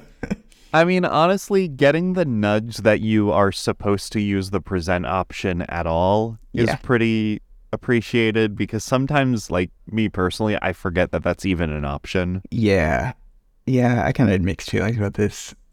This might have been like a little bit. Well, I think it, it would have made sense if you actually had like more than one item to choose. Yeah, I would say, especially when it comes to the investigation stages, I do not mind having my hand held because they can get a little obtuse at times, especially if you're not paying attention. Yeah, that's fair. And you know, we talked about this before with like the security camera, you know, air quotes puzzle, like the previous case. So you know what? Maybe it's fine. Maybe I shouldn't. Yeah. uh, maybe complain about this. The the hand holding is probably fine because this game is not about you know being super clever about solving puzzles. It's about it's about playing Phoenix right. It's about it's definitely not about the law or even reality. It's about it's about you know investigating and pointing and Yeah. yelling objections. So you know what? I I, ta- I retract my previous criticism. This is fine. Look, if you want to solve puzzles, go play Myst. Ah. Shout out to uh, my my stream on Twitch. Follow me at Meesh Cosplay. Shout out to Meesh's stream on Twitch where she's playing Myst right now. Hell yeah, we love to see it. That game has some obtuse puzzles, but but that's neither here nor there. But yeah, this one's pretty simple. We show her the attorney's badge, and she basically introduces herself as Lotta Hart, and she says she is photographing meteors for a research project. And then, yeah, she pretty much has that change of heart pretty much immediately. The cha- the change of a lot of heart. yeah. And um, she's pretty much willing to talk now. She's willing to give you some details. Yes, that's right. Phoenix says finally some cooperation. Uh, Yeah. So I think you get a couple dialogue options at this point. Um, let's see. Uh, so you can ask her, you know, what happened. You uh, kind of rehash some of the events for her benefit. You know, Phoenix Wright tells her that there was a man on a boat who was shot last night. He asks, you know, did you see anything? Um, she can't apparently can't remember at first. She says she's been on this lake uh, for a good three days now, and she's seen like a bunch of boats in that time and doesn't remember specifically. She had a funny line where she said, uh, "I seen enough boats to choke a mule," and I'm like, "How many boats does it take to choke a mule? How many do you I think?" I mean, like point three? Like yeah, I was gonna say like less less than one, like one Yeah. tenth of a boat. I think would be enough. um, so yes, you can ask her. Um, she saw what happened. You know, apparently she doesn't remember either that or is unwilling to tell you or help you. You can ask about Lotta herself. She, you know, tells you some information. She says she's a research student at Country U in the heart of the heartland. She tells you that, uh, you know, she's photographing meteor showers, which we might have already known. Um, you can ask about the camera. She tells you it's um, a genuine uh, German-made. Uh, I hope I'm pronouncing this right. Solingen, which apparently is the city known for making kitchen knives, uh, not Yep. cameras, but whatever. You know, you know the Germans make good stuff. So Yep, Solingen is in fact known as the City of Blades, and it has been Yeah. a center of blacksmithing for over 2,000 years. So, Yeah. unless you plan on getting your DSLR camera out of a forge, That's probably not a super relevant pedigree. Yeah, exactly. But I guess Um, it's not a non relevant pedigree, right? If you're importing your camera from Germany. I guess. Finely sharpened camera. Uh, yeah. yeah, I've got the finest blacksmiths in the land to, to sharpen my camera. Yeah. I believe that that adds the camera to your court record as evidence at that point. Yeah, and you learn, uh, importantly, well, we probably could have already figured this out, but Lotta tells you that uh, right now her camera is programmed to pick up loud noises. Yeah. Um, so then, uh, yeah, you get the camera added to your court record. Immediately after that, you can present the camera to Lotta to get some more information. Phoenix Wright asks kind of the obvious question, which is, well, there was a murder that occurred last night. A man was shot with a pistol, which obviously would have been loud. You know, did you get a photo of the murder? Yeah, and she she seems like pretty surprised by that. She's like, "Oh, damn, I haven't thought about that. You're right." And she like pretty much immediately like runs off to go get the photos like developed and like check to see if she did catch the murder on camera. And she seems very excited by this. She seems pretty excited at the prospect of, you know, having caught something significant on her camera. At this point, she does tell you to come back later after she's had a chance to look over her film. I don't think she tells you that. I think she just leaves. Maya's like, uh, maybe we should come back later. Uh, yeah, I think you're right. And one thing I did note here is that I feel like this is actually a pretty effective storytelling strategy. What I've written as the come back later strategy, where the story basically gives you like a portion of information and then a character has some reason to leave. Yeah. For example, earlier Gumshoe did that, right? Where he didn't have the autopsy report, but he says, hey, come back later to the precinct and we'll hook you up. And now Lotta is doing the same thing. You know, she says, oh, yeah, I'll get this photo, but come back later and you can see it. It keeps you invested in each of the different components of the investigation without just outright giving you everything at once. So it's like, okay, we've gotten everything from this angle now, but I guess we'll put a pin in it and come back later. It I think it works pretty well, e- even if it feels a little contrived. No, I agree. It is effective uh, storytelling. That's you know what Ace Attorney does. I keep saying you know they give you like enough like breadcrumbs to like keep you wondering. And I guess because you know previously we learned about you know the DL6 incident where people kept you know kind of name dropping this famous case from 15 years ago that we haven't yet learned the details of. And you're like, wait, what is that? So I guess what you described it, the uh, I like that the the comeback later scenario is maybe a specific example of that. The the Ace Attorney breadcrumbs. Yeah, it's it is just one of those things that I think the game is remarkably good at doing. What what I guess Yeah. you would consider information management. But yeah, so that pretty much wraps up our investigation at Gourd Lake for the time being. Um, Yeah. There are no real further areas that are worth investigating. And Ugh. actually, it's funny we mentioned this because it is time for one of our come back later threads to sort of pay off. Yes, back to the uh, not back to. Uh, we go to the Criminal Affairs Department. um, yeah. to meet uh, Detective Gumshoe. So when you arrive, um, he's uh, just leaving this uh, meeting, this uh, briefing they were having at the precinct. So he says, you know, thanks for coming down, pal. Gumshoe says, uh, we just finished the meeting, for better or for worse. Um, Phoenix says, I get the feeling we're about to hear some bad news. Um, so you can do a couple things at this point. I think you get some some dialogue options here with our friend uh, Detective Gumshoe. Uh, you can ask about the victim. He says uh, they still haven't ID'd him. Um, you know, Edgeworth apparently hasn't said anything yet uh, regarding the murder. You can ask um, about the meeting. Trying to see if there was anything important there. Yeah, basically he just says that he can't officially talk about the meeting, but um he does end up sort of inadvertently revealing that the trial is in fact proceeding and that Yeah. um he indicates that they are officially sus- suspecting uh, Miles Edgeworth. Yeah, so I think the only really important thing here, uh, get some more characterization for Gumshoe. He says, "Do me a favor and stand by Mr. Edgeworth." Yeah. Yeah, which does lead into another dialogue we have with um, Gumshoe, which is about why he trusts Edgeworth. And I thought this was kind of interesting. And maybe potentially problematic. So Gumshoe explains that he trusts Edgeworth because Edgeworth Yeah. trusts the investigators to get the right person, which is why he always pushes for a guilty verdict, right? Yeah. So it's kind of circular. Gumshoe trusts Edgeworth because Edgeworth trusts Gumshoe, and they sort of have this unyielding faith in each other, and it's that trust that allows Miles to be so relentless in his pursuit for a guilty verdict. The thing is, What's the thing? as the previous two cases have shown, the Yeah. investigators don't always get the right person.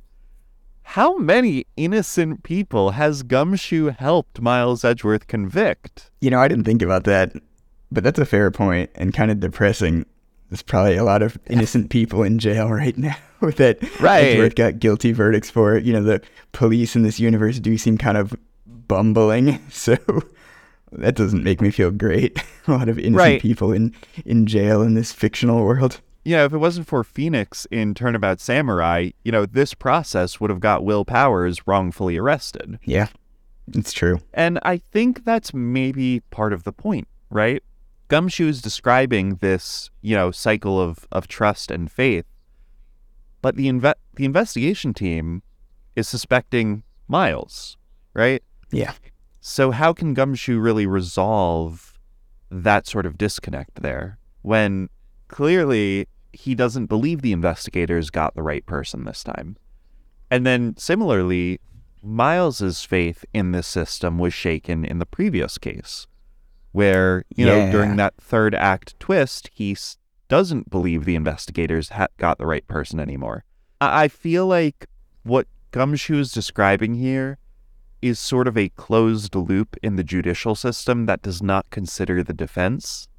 And I think part of both his arc and Miles's arc is reconsidering where they exist in the justice system and whether it should be a closed loop like that. Yeah, you're definitely right about that, especially in the last case when Edgeworth kind of goes from, you know, the ruthless prosecutor who only wants a guilty verdict to someone who really does care about getting to the truth. Um, Yeah. I feel like Gumshoe said something similar in the previous case. There was it was a three day trial, if I remember right, and Yeah. towards the end, it seemed pretty obvious that Will Powers couldn't have been the killer. So at one point, I remember he talked to Gumshoe, and he was saying that there was kind of some disagreement among the police, where you know some people said they should, you know, continue to pursue their case against Will Powers, and others said you know they should drop it, and he's obviously innocent. So I think I'm not sure if Gumshoe himself voiced his like personal opinion there, but I got the sense that he was kind of willing to change his mind when you discovered new evidence as opposed to, you know, just like sticking to the original, like, oh, we gotta, this guy's a criminal, like, we gotta arrest him. Like, he's, um, you know, he's similar to Edgeworth. He doesn't just want a guilty verdict, like, he wants to get to the truth. Yeah. Yeah, I think that's exactly it. Right now, Gumshoe has this sort of very simple perspective of investigators pick a guy, prosecutor prosecutes the guy. But I think, as you say in the previous case, and probably throughout the rest of his arc, he is seeming like he's getting a great appreciation for the externalities of this system and where the actual truth fits into it. So, yeah, I thought that was an interesting sort of exchange. That was an interesting dialogue option. The last thing that we could sort of talk to Gumshoe about is the autopsy report. Um, And basically, Gumshoe has it ready now. Um, the autopsy report details that the death is due to a bullet wound on Uh-huh. either the 24th or the 25th. It happened at midnight, so hard to say. And Yeah. um, we we get to see the victim, uh, and Uh-huh. Maya remarks that she has a feeling that she met him somewhere a long time ago. Yeah. When you show her She the photo of the victim, she says, that face. She recognizes him. Yeah, she seems a little shaken by by that realization and doesn't really elaborate. It's all very mysterious. Yeah, exactly. Have more on that later. More, more Yeah. Ace Attorney breadcrumbs. And that's pretty much all we get from our dialogue with Gumshoe. There there are a few just I think kind of amusing things about the um the precinct, right? It, it's a pretty neat and tidy looking office, very open concept. It looks like the Oh yeah, we didn't them- we didn't talk about the things you can examine. I'm glad you yeah, remembered. yeah. yeah, exactly. Uh, we can examine the um, chief of detectives at the the sort of head desk in the office, and it seems like he's just like reading tabloid news articles while all the investigators are like out investigating. Yeah. And then there is one little detective in the corner muttering to himself about arresting criminals. And Phoenix remarks that he must be doing, quote, image training. Now, Meesh, I don't, can you help me out on this? What is image training? Uh, he's probably playing one of those old timey. I don't know. What I'm trying to. Yeah, I'm trying to right. name a video game that deals with like investigating crimes. Yeah, is it like an arrest simulator or like what what does that mean image training? So I looked into it, right? Uh-huh. And as look, maybe I'm missing a, a critical source here or something. But the only reference I could find for something called image training is Dragon Ball Z. Um, the the technique is used in Dragon Ball Z, wherein uh, characters visualize scenes in their head to cr- Uh-huh. to to increase their capabilities. So Uh-huh. basically, they're they're I, I don't know the details because I haven't watched Dragon Ball Z, but I watched a few scenes Oh, you're of this. missing out. It's great. It it seems like what they do is they sort of sit cross-legged on their flo- on the floor, and they Uh-huh. imagine themselves having like you know a big fight with like you know the bad guy or whatever. Again, I don't know Dragon Ball Z. And in their head, they sort of play out how these fights go in vivid detail. And that's supposed to sort of prepare them for, you know, the actual fight. And, you know, no doubt visualization, you know, is a good psychological technique. It is a good way to sort of uh, manage anxiety about something that, you know, you may be expected to do. But, but that specific phrasing, image training, I could only find it related to Dragon Ball Z. So I don't I don't know if that's what this detective is doing. It looks like he sat at a computer, but I really do like to imagine that he's sitting there, eyes closed at the desk, just really like lost in the sauce of his visualization, like imagining himself arresting, you know, perps or whatever. But I don't know. I thought that was a very funny I thought that was a very funny sort of uh, scene. He should uh go like sit under a freezing cold waterfall to do this uh, image training. Yes. Yes, visual training under a freezing cold waterfall. You love to see it. So uh, on the topic of things to examine, did you did you examine the blue badger? I, oh my gosh. Uh, I don't know that I had the blue badger. This might this might be a difference. Yes, you're I'm playing on the DS version. You're playing on the Switch remaster, right? I am. So all right, I didn't even realize that until I until I asked it, and I was like, no, if you're naming things you examined here, you gotta examine the blue badger. So the blue badger is like the police like mascot who comes up in the uh, bonus uh, fifth trial, uh, Rise from the Ashes, which was added, you know, in future releases. But yeah, if you're playing, so I guess they kind of uh, retconned the blue badger, this mascot, into like previous cases to keep this uh continuity going. But yeah, if you're playing the original game, it would make sense that he's uh not there. Anyway, I was about to ask you why this mascot doesn't actually look like a badger. It looks like a, I don't know, kind of goofy like cartoon. It looks like Sonic the Hedgehog. It looks like Sonic the Hedgehog. He's blue and spiky. It looks like Sonic the Hedgehog. I guess he's kind of like shaped like a police badge almost, or that's what they're trying to go for with his head with like the spikes or whatever. I don't know. It's silly. But I guess the the chief of detectives uh, came up with the idea for their mascot. So so now you know. Yeah, that's. I mean, that's kind of funny. I, I do like the idea of them just keeping the blue badger in the office because I guess what else are you gonna do with it? I like to imagine that's the the chief detective's like pet project that he's really proud of that just like nobody else is super enthused about. yes. So they're just like, yeah, uh, I guess we'll keep it in here, like whatever. But you know what? I'll I'll have to look into this and maybe follow up in the next episode because I swear to God, the blue badger was not in my copy of the game. so I don't know if they maybe added him in there because uh, he shows up in the uh, you know bonus fifth case. um, or maybe I just have really bad memory. Yeah, I'm, I'm really curious now. You're you're probably right that the blue badger didn't appear in your version of the game, but now I'm very curious. It'd be interesting if you if you play it and realize the badger was there the whole time and you just didn't notice it. It'd be like the the Berenstein Bears effect. It's very possible, but I think this could be some groundbreaking reporting on our part. yeah, exactly. You heard it here first. You heard it here first. All right, so that's pretty much all we got at the precinct. Uh, where did you head to next?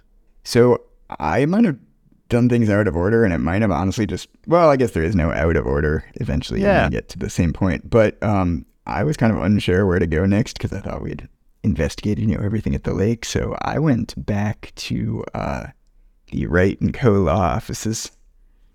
Yeah. Is that is that where you went to? No, I went to the woods. Oh. Well, we're going to talk But about the law offices because because. Yep. All right, so um, I went there, and um, I, I guess you wouldn't really know to go here. Like I said, I just kind of chose this randomly because I felt like I'd been everywhere else. Um, but once you head back to the law offices, uh, Maya asks you to show her the autopsy report uh, one more time. And she sees the photo of the victim and she remembers. She says, Ah, I remember this guy. He's a, a lawyer that was at the office where Mia worked. So, um, jogs your memory. It's like, wait, you mean uh, Grossberg's office? So at this point, you get a, a new um, location available that you can go visit. You can go back to uh, Grossberg's law office. There is one funny line uh, before you leave. Um, if you present the autopsy report uh, to Maya, she says, um, she goes, let's go talk to him. Mr. Grossberg, I mean, not the dead guy. And it's like, Maya. Which is maybe not as ridiculous a thing to say given the circumstances. Oh shoot! I didn't think about that. Yeah, because she is a spirit medium. She could talk to the dead guy. That is totally a thing she could do. Oh man, that's funny. I didn't even think about that. All right, so then um, at this point, I went to the Grossberg Law Office. Um, yeah, you gotta. I, yeah. So I mean, you know, once you have this option available, although um, So you really are in for weirdly kind of I feel a cold welcome when you enter Mhm. the Grossberg law offices. When you visit the Grossberg law offices, he's still out as usual. So there's you it, it's kind of funny because you have this dramatic scene with Maya and you really can't follow up on it. yeah, Uh, so instead we just head back into the woods, I guess. Yeah, you're right. So, man, I have mixed feelings about this. You know what? I, I I'm like, I feel like I have two different ideas going on in my head at once. On on the one hand, this seems like kind of good storytelling, like the similar to like the come back later thing, where it's like you go to the location and the character's not there and you have to return later. So it's like it kind of forces you to get this information like piecemeal. You know, you have to go from location to location and investigate different things, and like that's great. That's you know how the Ace Attorney game should work. But this particular example seems a bit contrived, where it's like, you know, Maya has this revelation of like, oh my god, I know this man. And he worked for Grossberg's law offices. We got to go there right now. And you go there, and it's anticlimactic. Like he's just not Yeah. there, and it's like, well, It, it's it, reminds It's me of, of the. It's like the previous case where um, was it Turnabout Samurai where we hear this loud noise from the trailer and you think something happened. You're like, oh my god, we gotta like investigate. We need to go to the guard station and get the key. And then you go there and they won't give you the key. It's like, well, that was a dead end. it was Yeah. kind of It- felt like that. It's a comeback later loop without sort of the initial setup, right? yeah, yeah. It's like, come on, game. You haven't you haven't earned this comeback later. I think what they're trying to do here is the dialogue we have with Grossberg is one of the more significant dialogues in this investigation. And uh, where we're going right now, you know, we're returning to the woods to get that photo from Lotta, is sort of Yes. a lesser, I think, discussion. So I think the game is trying to kind of just tidy up the smaller conversations first before we get Yeah. to sort of the bigger ones in this investigation. So yeah, it's a little contrived. It's a little like I don't think it's executed amazingly, but I think I see why they did it this way. Yeah. But yes, so that's what we do. We uh, go back to the Gourd Lake Woods. So so let's you go back to the the Gourd Lake woods. Um, you get to talk to Lotta. She informs you that her automatic camera took two pictures last night. So, again, for the Ace Attorney drinking game, uh, take a drink for two photos. This is uh, reminiscent of. yeah. They love getting two photos. It, it's very reminiscent. It's got like big uh, Cody Hackins energy, where it's like. It's like, oh, I, I took two photos, but but you don't want this one. It's it's not important. Let's talk about this other photo, and then you know you go through a whole bunch of rigmarole and malarkey, Yep. and then it's like, oh no, wait, this other photo was actually important. So more on that later. Ace Attorney will really say, "Oh, don't worry about this second photo. It's not important." Wink. Yeah, it's like, bruh, let me be the judge of that. I'll tell you if it's important. Yeah, like a like a character will really be like, "Oh, I'm sorry, it's like blurry or whatever. It's not important." And you're like, "Uh-uh. No. It Yeah. wouldn't exist if it was unimportant." Yeah. Um, so so she informs you that uh, that her automatic camera took two photos. Um, she shows you uh, one of them. It's like you see, you know, the two figures in the boat. and One of them is holding a pistol. It's like the exact moment of the murder because again, the camera was triggered by the noise from the gun. Um, but you can't see who's shooting. It's just kind of two shadowy figures. Um, Lotta has a funny line. She says, uh, "Of course you can't see. There was enough fog out there last night to strangle a bullfrog." So, Abby, how much how much fog is required to strangle a bullfrog? So that one is probably actually like a lot of fog, I would think. Yeah, yeah. Bullfrogs seem like probably right. pretty hardy creatures, so I would say very many fogs. Yeah, like five fogs. You've probably five fogs plus even. um, but yeah, after that, she asks if she should talk to the cops, and it's well, kind of funny. There's, there, there's Yeah, one thing just to set the scene for that. Um, Lotta says, "You know, seeing these photos reminded me of something." And you're like, "What? What did it remind you of?" She goes, "I saw the murder happen. I'm a witness." and they're just like, "Are, are you serious?" So, so please take another drink for a witness uh, pulling the shenanigans. Usually they wait until the courtroom to do this, but but the the shenanigans of oh by the way I just remembered, and they're like you just remembered this is hugely important. You witnessed Yeah, a like we- murder. we literally talked about you know this the, uh, during our last meeting, and it didn't occur to you to maybe tell me that you were a witness. yeah. So so then I think you were about to mention this. She asks if she should talk to the cops. Yeah. And and yeah, you have the option to either say, "Yeah, you should go talk to the cops," or "No, you shouldn't talk to the cops." And Yeah. uh if if you say, "Yeah, you should talk to the cops," she's like, first of all, don't make fun of my accent. Second of all, I'm going to go do it." And then if you say no, she says, "Ah, you can't pull one over on me. I'm going to go talk to the cops anyway." Yeah, there's a lot of these where it's like the illusion of choice, where like your choices really don't matter. I feel like this was one of the more egregious examples where it truly makes zero difference.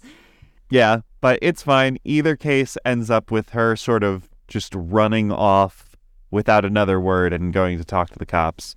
Um, Yeah. And then she says, she goes, before she leaves, she goes over here, have this photo.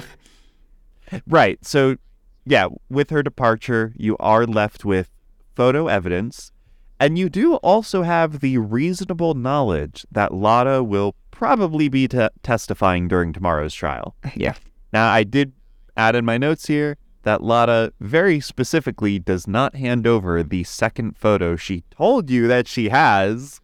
Again, Ah, yeah. probably would have been helpful or not, but let us judge that. So that that was frustrating for sure, but I kind of give that one a free pass because I'm like, whatever, man. This is how the Ace Attorney games work. They gotta give you the breadcrumbs. They gotta they gotta hint Yeah, I that there's it. a second photo, but they're not gonna give you the second photo. You have to like work to earn it. So I'm actually fine Well- with that. It has to be delivered to you at a dramatically appropriate time. Yes. now, one thing that the astute may notice is that Gumshoe did already mention that they had a witness. So Lotta is clearly not the witness he was talking about. Mhm. So for those It's of you keeping track, that is now two people who had supposedly witnessed this murder, the second of Yeah. which is unknown to us. Which I actually like this because this is another thing that happens often in Ace Attorney games where it's like, you know, you have to investigate the crime scene you can't, you know, just choose not to investigate something like, you know, you have to do all this to trigger the events to, you know, lead up to the next, like, you know, courtroom scene. But it's one of those things where it's like, it becomes increasingly frustrating because it's like the more you investigate, like the worse it seems for your client. It's like, oh Yep. wait, they're actually. It's like, um, you know, it's like, oh my god, they found him, you know, at the scene of the murder, and he's got, you know, his fingerprints on the gun. Like this looks terrible, and it's like you investigate, and it's like, oh, there's a witness. Oh, by the way, there was a photo of the moment Yeah. the gun was fired. Oh, by the way, there's actually two witnesses. You're like, God, it's just getting worse and worse. Like, yeah, all of these cases generally start out with like, wow, this is looking really bad for our client. And then the more you get into it, it's like, oh, it's so much worse than we had thought. yeah. And it's probably important to note that at this juncture, Phoenix is uh-huh. not officially representing Miles. For all intents and purposes, Phoenix Yeah. actually doesn't have any skin in the game. He does not need to be a part of this trial. I didn't even think about that, but you're right. So so he's not even like officially like defending Edgeworth. He's just going around collecting evidence that makes Edgeworth's case look even worse. It's almost like he's acting against him. Officially, Phoenix is just a concerned citizen right now. Yeah. Well, you did you did at least get Gumshoe's permission to investigate. But yeah, Yeah. you're right. Yeah, so he can just bounce at any time. But of Uh-huh. course, we do have sort of the personal element here that Phoenix and Miles are longtime friends, and he Yes. would not just abandon him like that. So that's that's kind of you know what keeps the stakes, uh, you know, pretty high in this case is that personal investment, which I think is worth more than anything else. Yeah. So we went off on a little bit of a, a tangent there, but an important one. Uh, but in any case, um, you know, Lotta leaves the scene. She goes off to talk to the cops. Um, it, there was one kind of funny line I wrote down. I feel like I point out all these silly kind of southernisms that Lotta says, um, just because I imagine the localization team had so much fun uh, writing her dialogue. But as she's leaving, Phoenix is like, "Wait, Lotta, what did you see?" And she says, "I'd sooner eat the south side of a northbound skunk than tell you."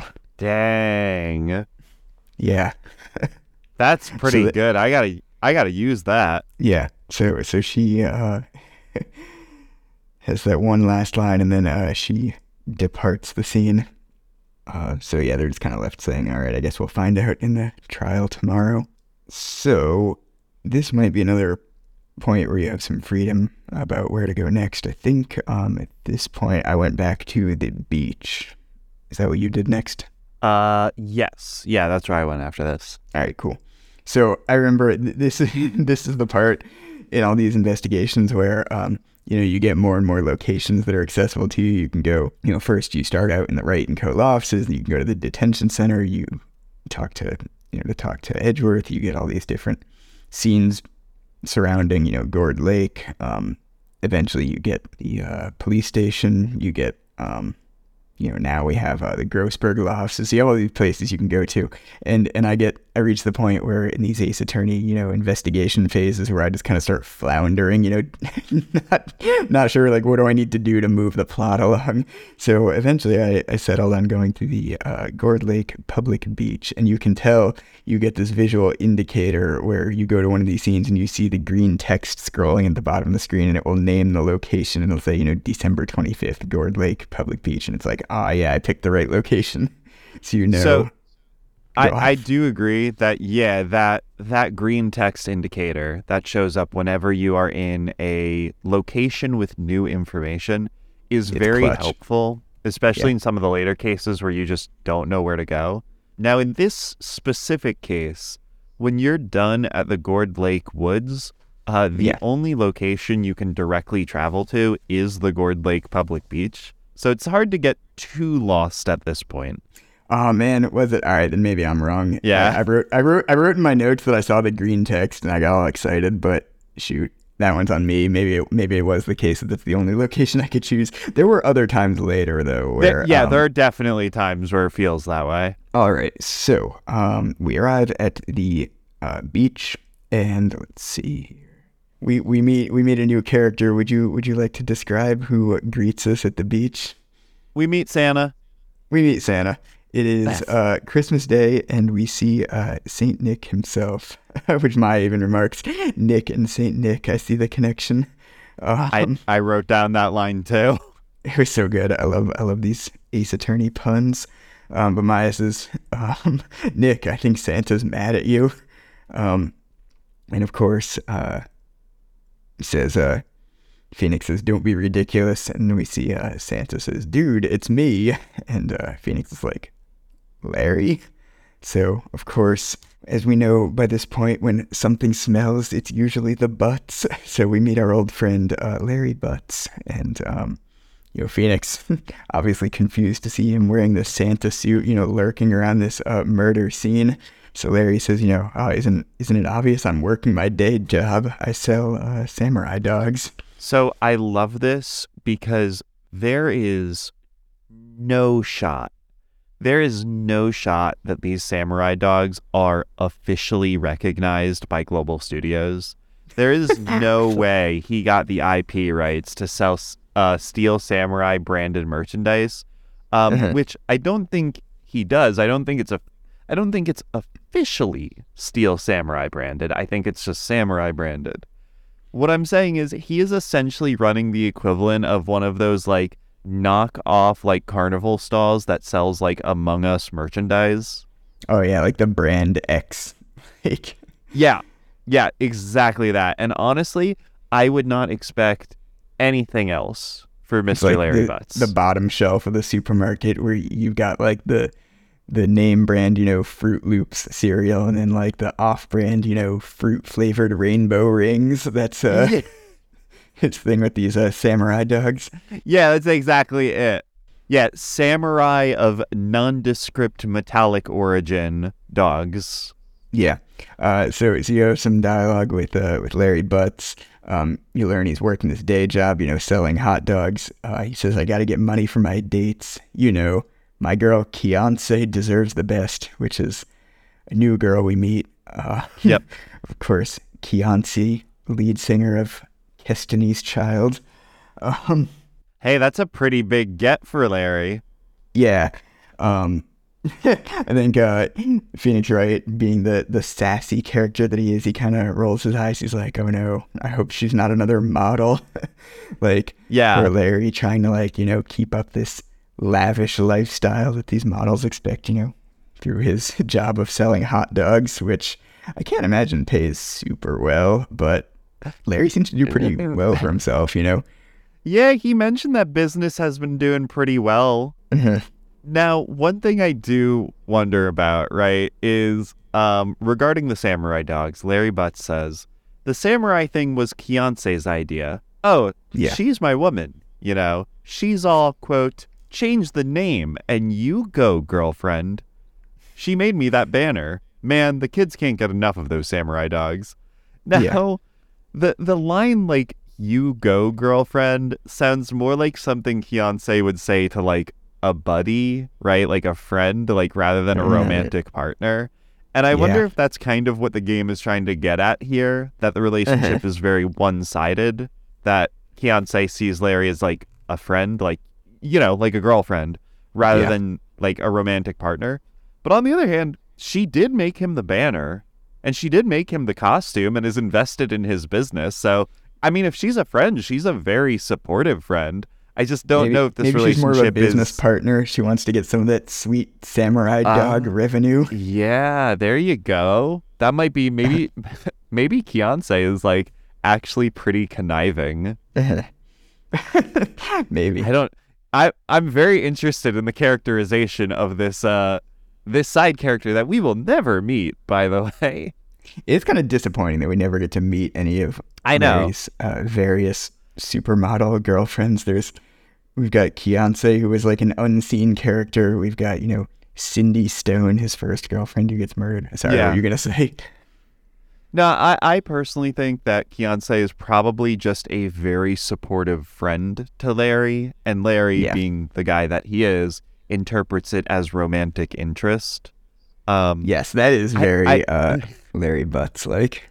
I genuinely forget if we actually get any payoff on that, or if that plot point kind of just disappears. I guess you know. I guess we'll find out together.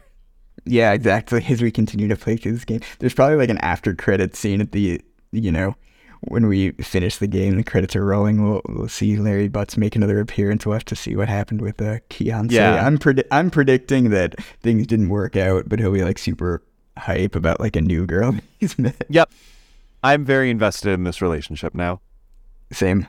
Um, so there, at this point, uh, Larry notices Maya. This is the, apparently the first time these two characters have met, and there's this. This I actually thought was genuinely funny. There was kind of a series of like miscommunications. First, Larry apparently assumes that uh, Maya is Phoenix's girlfriend. He goes, he goes, "Who's she? She's not your." And Phoenix is like, "What? No, she's not." And um, you know, Maya explains like, uh, "I'm the little sister," you know, referring to like me as little sister. But Larry's like, "Oh wow, Nick, must be tough having to like." Work this nine to five job as an attorney and then take care of your little sister. So he just like, I just thought that like back to back like miscommunication was funny. He just doesn't get who Maya is. He misinterprets it like twice. Yeah.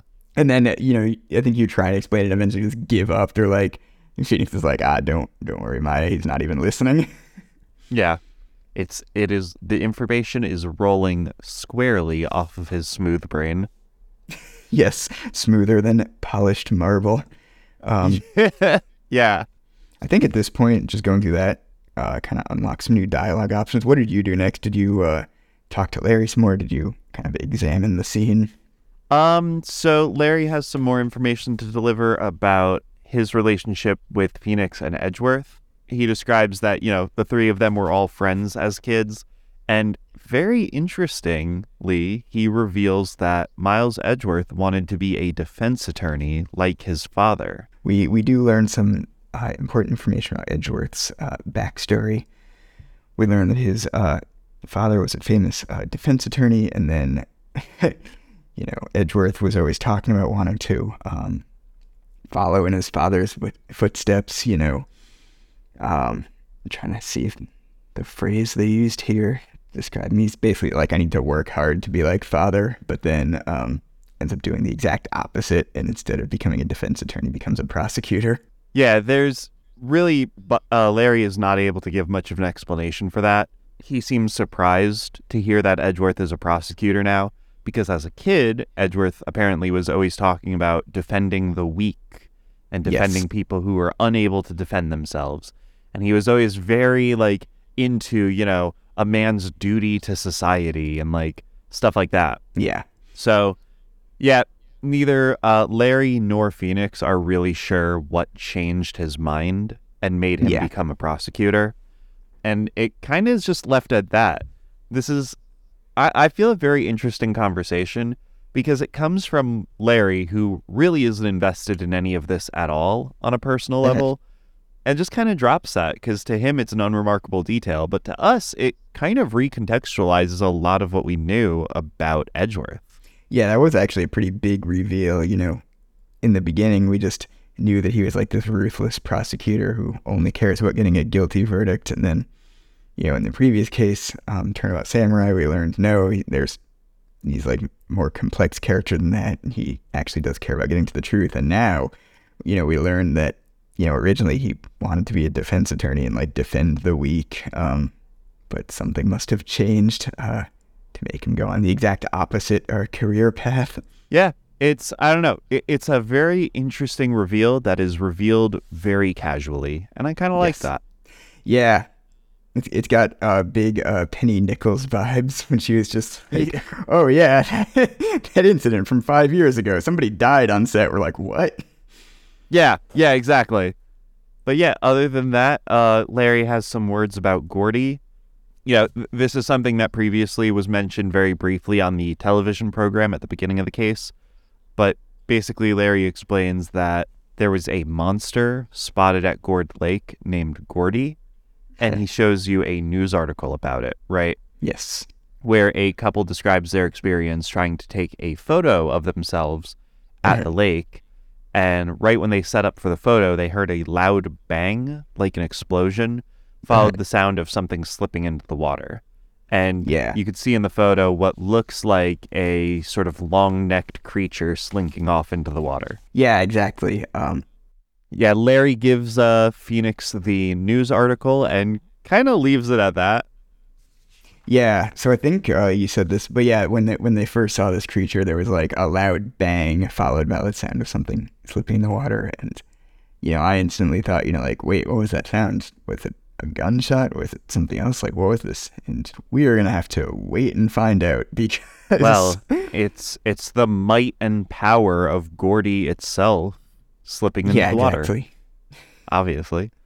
obviously. Um, oh, I do, I do like this. Um, a- after well, like you know, when he doesn't just give you uh, the newspaper article, uh, Phoenix says, "Oh, can I hold on to that?" And um, Larry says, "Sure, no problem. That'll be one million dollars." It's just like, ah, Larry, you're such a you're such a scooch. yes, yeah, Larry is such a scoochone. I love it. oh man, I love it. You're picking up on my like my Yeah. nanny's like speech patterns. I'm absorbing it into my my personality.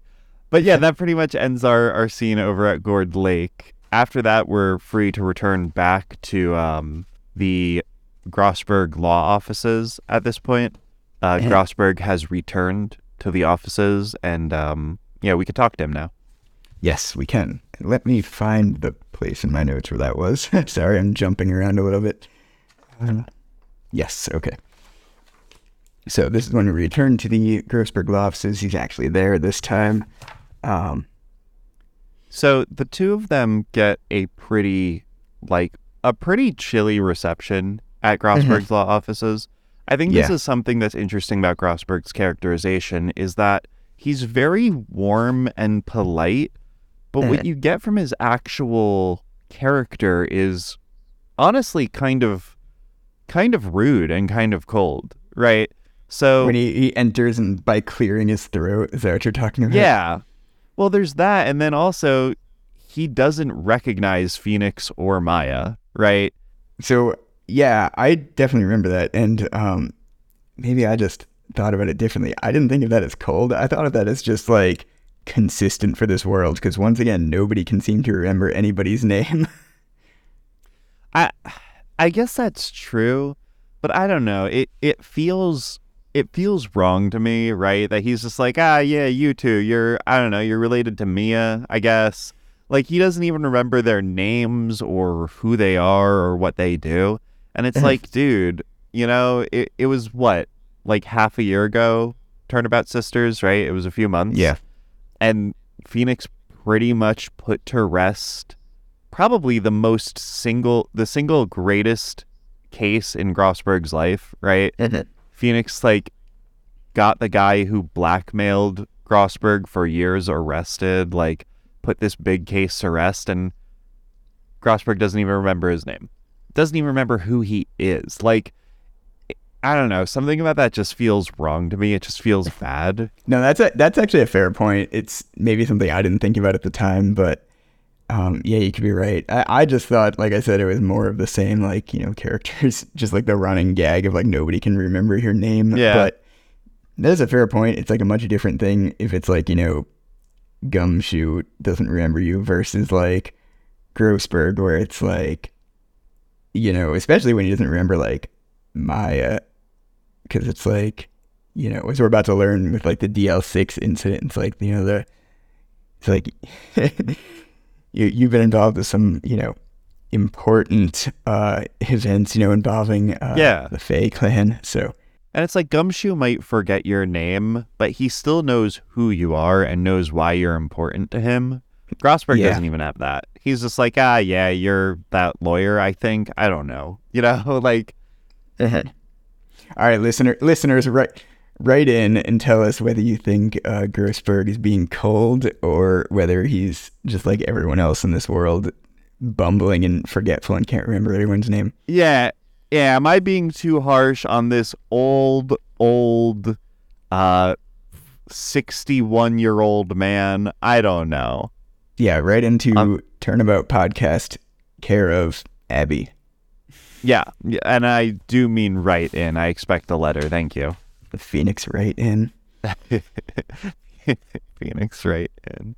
Anyway, okay. So, um, Wait, can I can I point out one more one more thing? yeah. Grossberg says once again, Ah, the days of my youth, like the scent of fresh lemon, you see.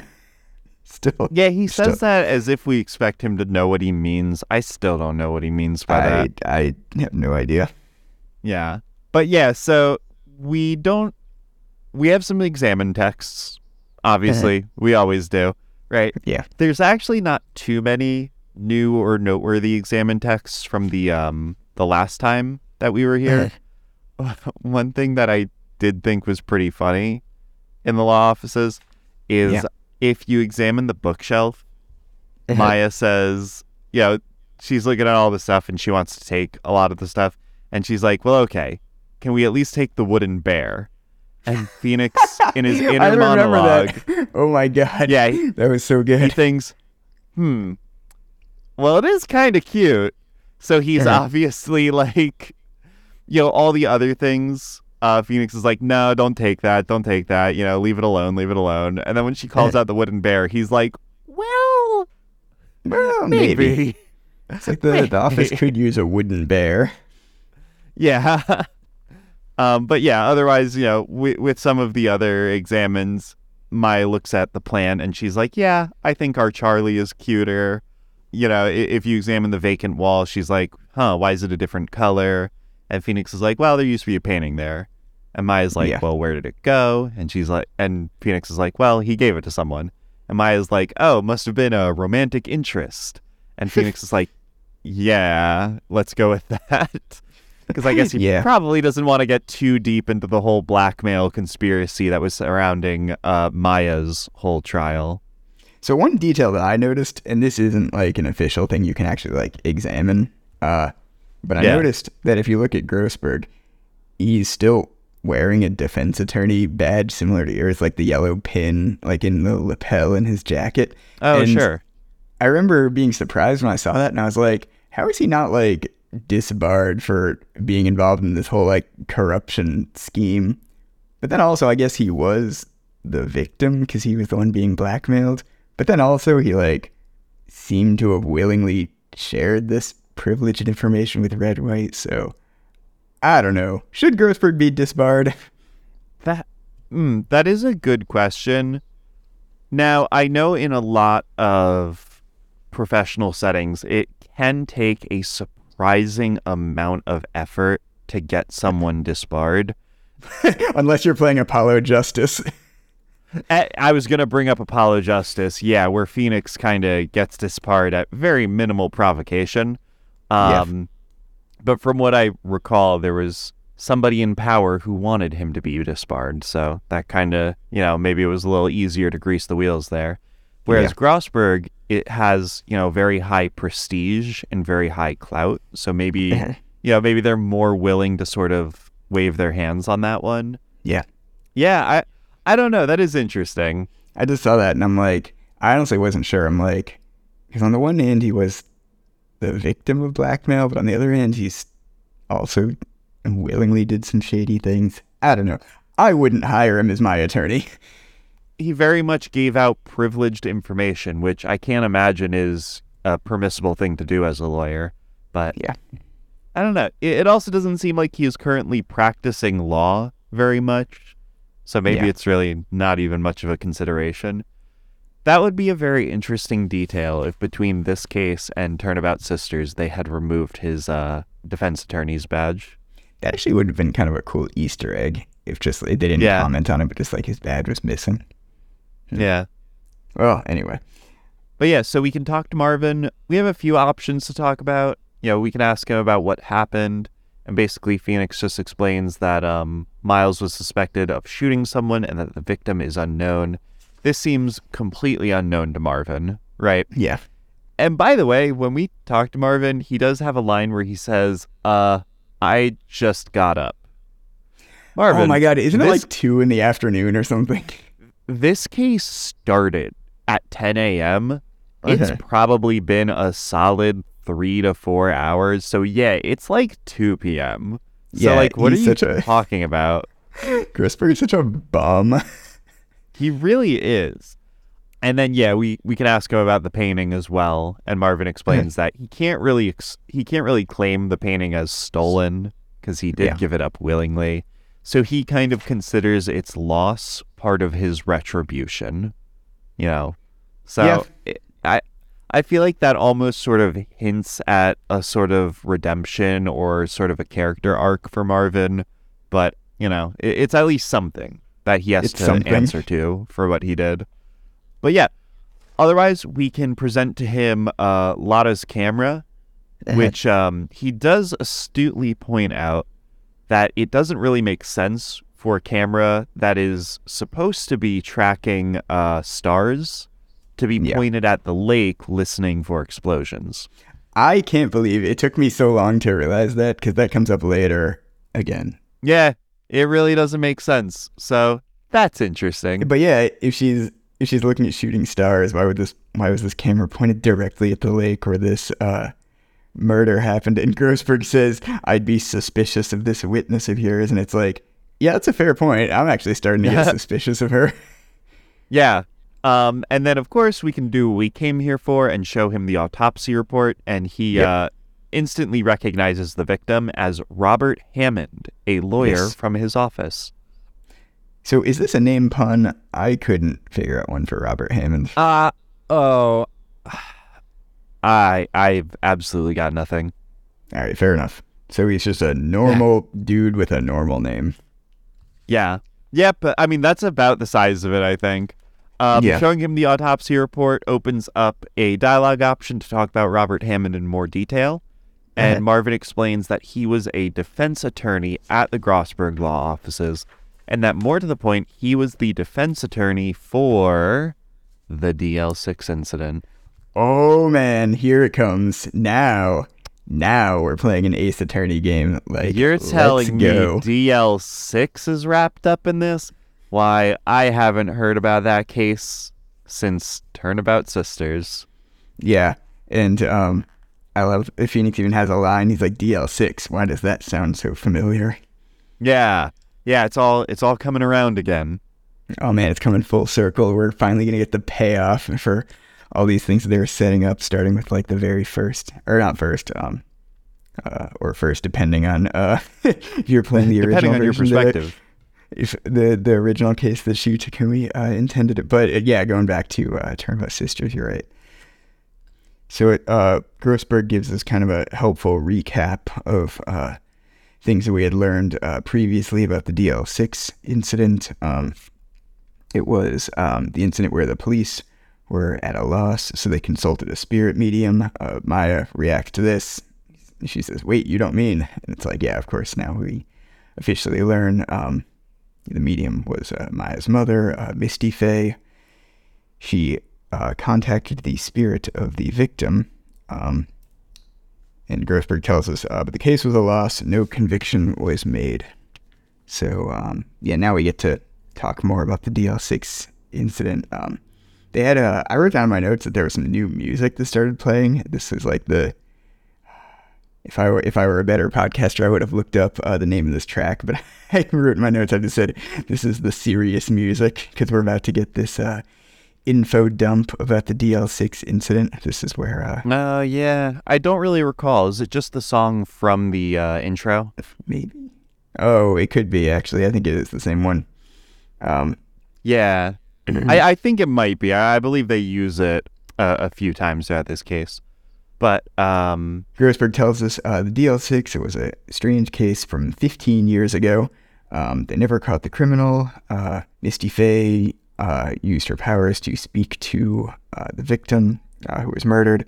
Um, they said that Misty Fey's testimony led to charges uh, being laid against one man uh, who we don't know yet. They don't reveal uh, the name of that man, but there's one suspected criminal. But the uh, defense attorney we just learned about, uh, Mr. Robert Hammond, uh, won this case, and this unnamed suspect was declared innocent. Um, and it was a kind of a debacle. The police blamed uh, Misty Fey, calling her a fraud. You know, they never found the real murderer for this incident, so it was kind of bad all around. And here's another thing: they don't acknowledge it yet. I think they meant they don't bring it up till like much later. But this is something that I thought of as soon as they said this. Um, we keep talking about how uh, Miles Edgeworth's case keeps looking worse and worse, and now we have now it gets even worse. You know, we have um, he was at the scene of the crime. His fingerprints were on the murder weapon. There's a photo of the incident. There's not one but two witnesses, and now we know that Edgeworth has a motive. Um, because Yes. as we are about to learn, I might have uh, jumped ahead a little bit by saying that he has a motive, but Grossberg tells us uh, very soon the uh, we still haven't learned who the suspected killer was, but we know the victim, the murder victim in the DL6 incident, was none other than Miles's father, Gregory Edgeworth. Groundbreaking. So that's a pretty huge reveal. Um, That is a huge reveal. Prior to this point, we did not know that Miles had any involvement with DL6. yeah. Um, So we a now have involvement between very many parties with DL6. And this specifically, you're right, has huge implications for Miles's motive. The actual suspect behind the DL6 incident doesn't really seem to be important, you know, right now. What seems to be important is that Robert Hammond is responsible for getting that suspect declared innocent. And yeah. right now, by all appearances, Miles killed that lawyer, Robert Hammond. Yeah. So that's a pretty clear motive, right? Revenge for the Yeah. if we are to believe that that suspect was truly guilty, or at the very least that Miles perceived that suspect as truly guilty, Yeah. you eh. could see how Miles in this situation could see Robert Hammond as being guilty of great injustice against Miles's father, which, you know, again, depending on how you want to read that intro video, that could be the suffering that Miles had experienced for 15 years, right? Yeah. Knowing that the knowing that um, the lawyer responsible for declaring his own father's murderer innocent is still out there, you know, not having to answer for what he's done. Um, so it it's such a weird and far out connection that loops 15 years into the past and then back into the present and then back directly into that boat from the beginning of the case. I love that you pointed that out too about the intro to this case where you see the two men in the boat and there's the dialogue and you pointed out importantly that there's no names attached to it and obviously Yeah. you know it's a text based game so you can't discern like characters voice or anything you don't know who's saying what it would be very interesting to rewatch that kind of you know 15 second like short intro at various stages in the case because you would probably get like a very different um, interpretation of of what happened Yeah. um, but yeah, so we now know. Um, so Edgeworth has an apparent motive: uh, revenge on Robert Hammond, the defense attorney who helped his father's killer uh, escape justice. Um, let's see. Uh, there was one other thing that was important here. Um, oh, he said um, after we we learned the big reveal that um, the victim in the DL6 incident was Edgeworth's father, uh, Gregory Edgeworth. He says, um, Grossberg says, if you want to know more, you should ask him yourself. He said, show him this. I'm sure he'll talk to you. Do you, do you know what the this is? It's a picture of Misty Fey. It is, in fact, a photo of Maya's mother, Misty Fey. And I like this. Um, I always talk about like the how this game makes such good use of music. Like the the tempo increases here when you see the the photo of Misty Fey, and it's like, oh man, it's about to get good. By the way, I, I kind of do want to point out in Turnabout Sisters, there's a kind of weird scene in the second investigation where you go to the Grossberg law offices and there are two photos sitting on his desk, Exhibit A and Exhibit B. One of the photos is of Redd White, and that's the photo you're supposed to take, obviously. But the second photo is actually Misty Fey. So yeah, so it, it's come full circle. This is the same photo Yeah. that we saw previously, but now you actually get it. Yeah, so there's I, I think that's some remarkable continuity. yes, continuity. He had the photo this whole time. Yeah, it, it's such a stupid little detail, but yeah, I, I thought that was a, No. a good touch. I'm, I'm being silly. I, I I also appreciated it. Yeah, but yeah, so after that, we can go ahead and mosey on over to the detention center, new evidence and shocking revelation in hand, to confront Miles Edgeworth Heck yeah. one last time. Oh man, it's so good. So uh, yeah, Edgeworth is still kind of grumpy um, at first. Um, let's see. I did Sorry. write in my notes that Miles is such a tsundere, and in a He way, I feel like that's Oh my god, he's like. ah, I don't know if I Yeah, wrote he- that he's- specifically. I definitely thought He's it. all like, he's all like, Phoenix, I don't even want you in my case. Just leave. Don't even talk to me. Meanwhile, like he very desperately, desperately needs help. he should like give you like the letter of request uh, for Gumshoe and be like, "It's like here, take this if you want. It's it's not like I want you to defend me or anything, Baka." Yeah, exactly. It's not like I want you to defend me or anything. Like that's exactly the energy he has throughout this whole investigation. Yeah. So um, you you know you can try and talk to him, kind of similar to before. He's not cooperative. Um, you know, if you ask about Gourd Lake, I know Maya, you know, tells Edgeworth. Um, she says Detective Gumshoe was really worried about you, and this is the one thing that Edgeworth didn't have like a kind of sassy comeback to. It's just uh, he didn't say anything. His dialogue was just like the three dots. Like he didn't say anything, and I I don't know Yeah. that you know you always say like uh, maybe i'm reading too much into this. This might be an example where i read too much into this but i thought like that silence actually like said a lot about edgeworth because it's like you know of all am i am i right? Am i onto something here? Because like all the things like you know phoenix says like oh let us defend you he's like nah i don't want your help. Um but here it's like i feel like the wall is like almost starting to come down in the sense that like So I do agree with that because uh, I also noted that exact same interaction in my Mhm. notes. That yeah. the one thing in these conversations that really does make Edgeworth seem visibly distressed is Yeah. that you mentioned that Gumshoe is worried about him, Yeah. and I think that's Miles kind of realizing that his stubbornness, his unwillingness to get help, is not just affecting him, but is affecting the people that care about him. Yeah, which is kind of funny. Like, I feel like he's so like cold towards like maybe it's just like whoever he's talking to in person. He has to like, you know, be like constantly guard up, like not willing to show any emotion because, um, he's you know constantly busting your chops. You know, Phoenix Wright saying like it's like oh I know you have like or Phoenix is like we don't have so much time that we could just come here and visit you, and he's like yes you do.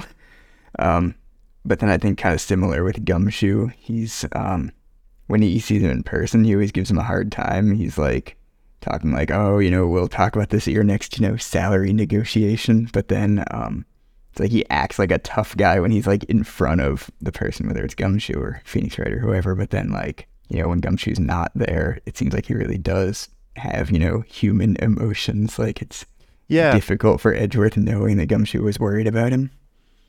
I, I think that's exactly right. Is that he has difficulty expressing his emotions di- directly, Yes, but I yeah. think he's also very bad at hiding his feelings. yeah, he's assuming And I, I yeah, I also think, I also think part of this, part of why he's maybe so conflicted about this, is he might not have even been aware that Gumshoe was worried about him, right? Like he might Yeah. not have even been aware that there were people who cared about him. So, I mean, as we just learned, he grew up without a father, right? He's probably pretty used to being on his own a lot of the time. So, this is probably sort of a unique realization for him. But yeah, That if we fair point. present Misty Fey's photo to him, uh, he's immediately pretty impressed with how much progress Phoenix has made in the couple of hours since the beginning of the case. Um, and he's also a little distressed because he really would have preferred if Phoenix did not learn about the DL6 incident. And he figures now that Phoenix does know about it, there's really no point in hiding it anymore. Yeah, this is kind of the turning point when you show him the the Misty Fey photo. This is where you know he's really you know impressed with the progress you've made in such a short time. And now I I definitely wrote this down. Um, Edgeworth says, "I see no point in hiding anything from you now," and that that's me had big uh, Wendy Oldbag vibes. You remember the last case Yep. and she was like, "I'm tired, tired of holding it all in." And th- this is maybe another Ace Attorney trope. We're about to learn about that incident from 15 years ago. So now we finally get to talk to Edgeworth about the DL6 incident. Yeah, it, it's a very similar energy where we have this, you know, pretty dramatic, pretty heavy reveal that it seems like he's just been sort of keeping inside of him for so so long. Yeah. So that that's great. Like, you know, kind of the characterization we get about Edgeworth, you know, you know, learning that um he actually is a human, you know, with feelings, but also um I just love the the ace attorney trope. It's like everything you learn is like connected to like some other incident from, you know, whether it's 5 years or 7 years or 15 years ago. So, we're we're about to uh to get some important information uh, from Edgeworth. Uh, so- Yeah. sorry, go ahead. No, I mean, basically, yeah, just like you said, we have some really important details to learn from Edgeworth, right? Uh-huh. Um, and the first is about the DL6 incident, right? Yeah. Um, Edgeworth goes into a bit more detail about what Grossberg has already told us, and Uh-huh. that's that he saw his father killed before his very eyes, Yeah. right? And based on the circumstances of this case, Miles asserts that there was only one possible suspect, and Mhm. that suspect was arrested. Yeah. However, Hammond successfully defended that suspect. Yeah, I, like the way they do this. They, um, I feel like we've seen something similar a couple times. They did like the the split second flashback where we see kind of the black and white, Yeah. almost like photo of you know his father, Gregory Edgeworth, and um, he's wearing glasses, so his eyes are kind of like obscured, and you just see his body, you know, slumped over, um, with his back, you know, leaning against a wall. Um, you know, he's got like the the chest wound from where he was shot, so it's like, um, you know, obviously very traumatic for you know poor Edgeworth, who I think was eight years old at the time, to see his father, you know, shot in front of him, and then the way they did that, kind of the I was gonna say the camera work. I don't know if that's the right term, but you know, like the how it kind of very the quick cut from the you know kind of dialogue to this you know still image of uh, Edgeworth's you know dead father. It's like, oh geez, this is like traumatic for this poor child. Yeah, for sure. It's it's super effective. The sort of vibe, the sort of energy that they can get across with just some still images and like sound effects. Yeah, absolutely. Yeah, and, and it might have even been more noticeable for you if you're playing like the older like DS version because they're really um you know doing a lot with like very little in terms of you know like the resources they're working with. You know, you always talk about like the the crunchy sound that this you Yep. know speaker on the DS like produces. Uh, but yeah, it really is like emotional. Yeah. So, I mean, Miles communicates this, right? That this is a super heavy burden that he's been bearing, right? Yes. Witnessing the death of his own father and then seeing the only possible suspect get off scot free. But then the stakes are a little bit higher. Uh-huh. because Miles explains that the statute of limitations for DL6 ends in three days. Because Yes. in three days is the 15 year anniversary of the day it began. Yes. And once the statute of limitations is up, legally, this case has never happened and it will be closed forever. I like the um you know, not not to have like a tonal shift here going for like the very serious and I don't mean to laugh, but I did think it was a little bit funny when um you know they they said the statute of limitations on a murder of Gregory Edgeworth from 15 years ago is about to expire.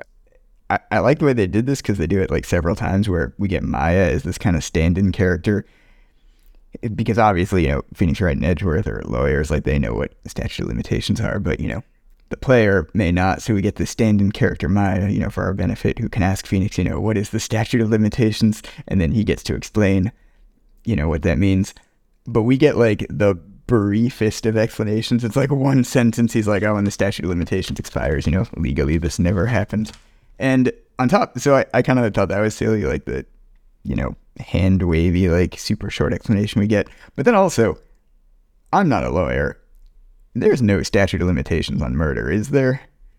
Well, haha, good news, Meesh. I looked into it. All right. So, tell me, tell me the results of your legal research here. in California, the Uh-huh. statute of limitations is generally a maximum of six years for felony off- offenses. Yeah. However, particularly serious crimes, Uh-huh. and that is the terminology they use in the California legal system, a Yeah. particularly serious crime, such as murder, does not have a statute of limitations. So in California law, a murder trial is pretty much open forever. So that's what I thought. And, you know, However, however, this case was originally written Eh. with Japan as the setting. So in Japan, oh, you're kidding. there is also no statute of limitation for murder. However, Yeah. that is only because the statute of limitations for murder trials in Japan was abolished in 2010 Oh, wow, that's really recent. when this game I yeah, actually, yeah, you're right. when this game was originally written in 2001, Yeah. the statute of limitations for murder in Japan Don't tell me it was 15 years. was in fact it was 15 years. Wow, I didn't know that. That's super Yep. interesting. This is why I love doing this podcast with you. So that detail is actually legally accurate per my simplistic understanding of Japanese law. That's fascinating. That's like for all the like hand waving and just like over the top like nonsense that happens like dramatic like you know like stealing evidence from crime scenes like revealing it in court without you know submitting it to the police or anything like that like I I'm I'm shocked. I can't even believe this was based on like reality.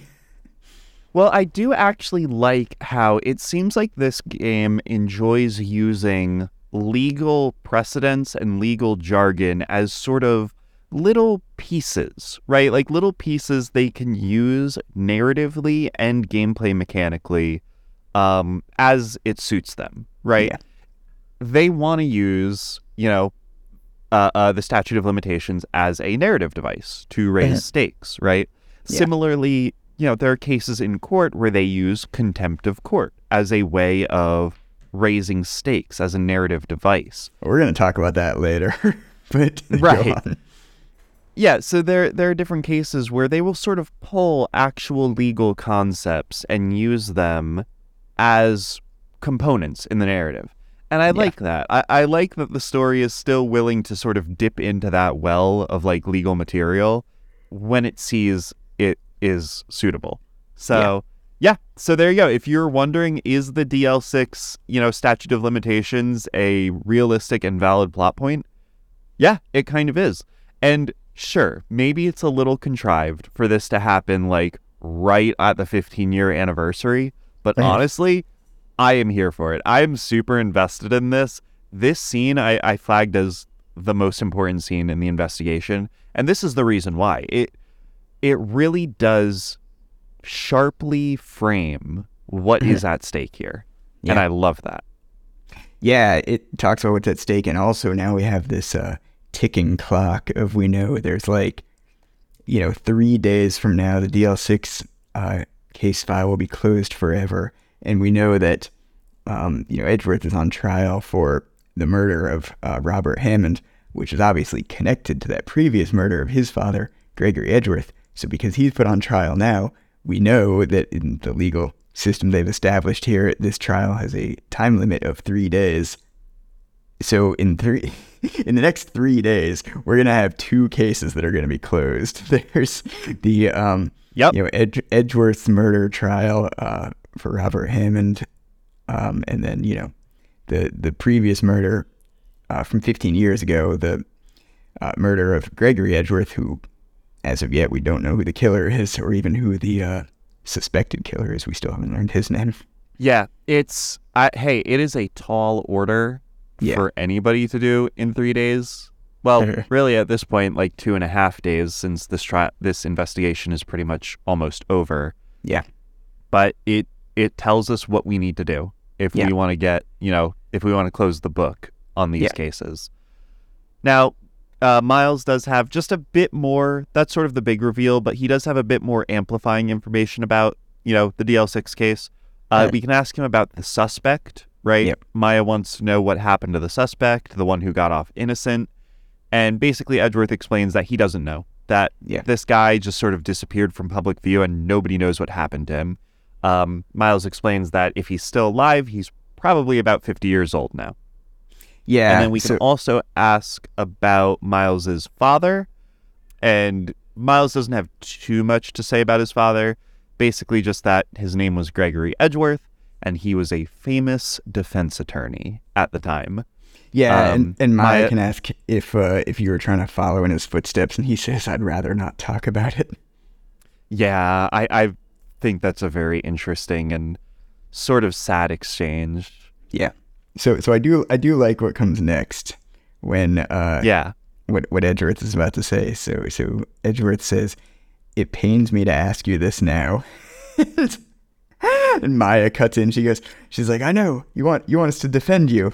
And I was like holding back manly tears at this point. It's like Edgeworth is like, "Yes, will you?" And it's like now we get the after after all this, you know, investigating, we finally get um the opportunity, you know, to uh to accept Edgeworth's uh, request to defend him in court. And so so you get this dialogue option. At this point, technically you can say no and you get some kind of silly dialogue there. I I couldn't bring myself to say no to even like find out what that was. I'm like, no, I'm not going to turn my back on my friends now. It really is. It's one of those cases where it's like, yeah, you have the option. You could say, "Of course I'll defend you," or "Of course we won't defend you," and it's so silly because like, you know, it doesn't matter, right? Yeah. Of course, but like, at this point, I feel like they do build up this narrative so strongly in this investigation that like, even aside from jokes or bits. I could not personally bring myself to to deny Miles yeah, at this same. point That's so funny. between all of the trauma and all of the desperation and Yeah. all of the emotions he's going through to Uh-huh. to say no to that absolutely not yeah. now if you do say no phoenix does just say that he was joking he tries to make a little joke and both maya and edgeworth are very mad at him about that Yeah, Maya's like, do it over. yeah do it over which honestly is it's, pre- it's pretty funny So, so we're But near, yeah, so- we're nearing the end here, but there are a couple of more uh, important lines coming up. So, um, after you know you accept uh, Edgeworth's request to defend him, uh, Phoenix says, "This is my chance to finally pay you back." Uh, and Maya's like, "Pay him back," and Edgeworth, you know, he's like, "For what? I don't remember doing anything for you." So Phoenix just kind of brushes it off. He's like, "Ah, never mind." So we're gonna learn more about this later. So at this point, you know, we know that um, Phoenix Wright, Miles Edgeworth, and Larry Butz uh, were childhood friends. Um, you know, who were together in fourth grade. And we've now learned that Phoenix Wright, uh, at least believes that he needs to, uh, he owes a debt to Edgeworth that he needs to pay him back for something, and Edgeworth is apparently unaware of this or doesn't remember. Um, yeah but it, this is yet another in a long line of, you know, Ace Attorney breadcrumbs where we're going to, you know, learn more about this later. So keep that in the back of your mind for now, uh, listeners. yeah it's it is again just one of those interesting little details that you just sort of put a pin in Yeah. and So- then after that after that very dramatic exchange something completely random happens Uh-huh. Well, hold on, hold on. First, he gives you the letter of request to give to Gumshoe. Then something random happens. right Tell sure. us. then something random happens there's an earthquake Yes. An earthquake in the city of Los Angeles. Totally not Tokyo. well actually i guess hmm both tokyo and la are pretty close to fault lines so I mean, you, you've won one of those this round, Ace Attorney localization team, but I'll I'll get you back when we get to Spirit of Justice or is it Spirit of Justice? I don't know. It doesn't matter right now. Yeah, well, we'll have a stern talking to the localization team with Spirit of Justice. They know Or- what they did. I think it might be Dual Um, Destinies. I don't know. We'll get to that later. Sorry. Yeah. Go on. But yeah, so it, like it's one of those things where it's like, I mean, yeah, earthquakes happen in these places, but it narratively it feels really random. But yeah, there's an earthquake that leaves Miles Edgeworth in a shivering ball on the floor, which yeah, yeah, is pretty funny imagery for him, but also like kind of sad cuz he's usually so strong and dignified. And at that point, Phoenix and Maya are like, "Well, uh I guess we'll just leave him alone." See ya. Yeah, this is another Yeah. uh, similar to like the the Lotta Hart thing from earlier. This is this is the exact thing we were describing before the the comeback later, but like without the dialogue. He doesn't say come back later. He's just you know Yeah. unable to respond to like scared or traumatized, like curled up in a ball. But they're just like, ah, well, I guess I'll just leave him for now. Yep, I'm sure that is just completely random and not at all consequential. yeah. so, yeah, after that, we go to deliver the letter of recommendation to Gumshoe. At the Criminal Affairs Department, Gumshoe is very upset. So be- before we even get a chance to to give him the letter, he's uh, visibly upset about a, a wild lady who came in here just a while ago. so Yeah, I like the line he says, Why are you going around finding more witnesses? you know, Yeah. like the two of them are just like rounding up people to, to speak against Miles's case. which is funny because it's like, yeah, you know, in the beginning, like Gumshoe was saying, there was that one witness who we haven't met yet, but um, you know, now you've discovered Lotta Hart, who claims to be, you know, the second witness to this murder. Gumshoe's mad because you're like making Edgeworth's case look worse. Phoenix Wright makes a very fair point. He said, I can't just go around covering up evidence. And it's like, Right. yeah, all right, dude's got some integrity, so gotta give it to Phoenix there. Yeah, it, it kind of does echo that sentiment that Gumshoe had before, where he was like, you know, we we find the suspect, Miles gets Yeah. the suspect declared guilty. You know, to to Gumshoe, that's what he does. He finds the person who's guilty and gets them sentenced. You know, going around finding more information really isn't a relevant part of his job. So, I mean, I think he is genuinely caught off guard. Like, why would you go after somebody who will hurt your case? That doesn't make sense. But Yeah. of course, to Phoenix, it's about finding the truth, whatever that truth may be.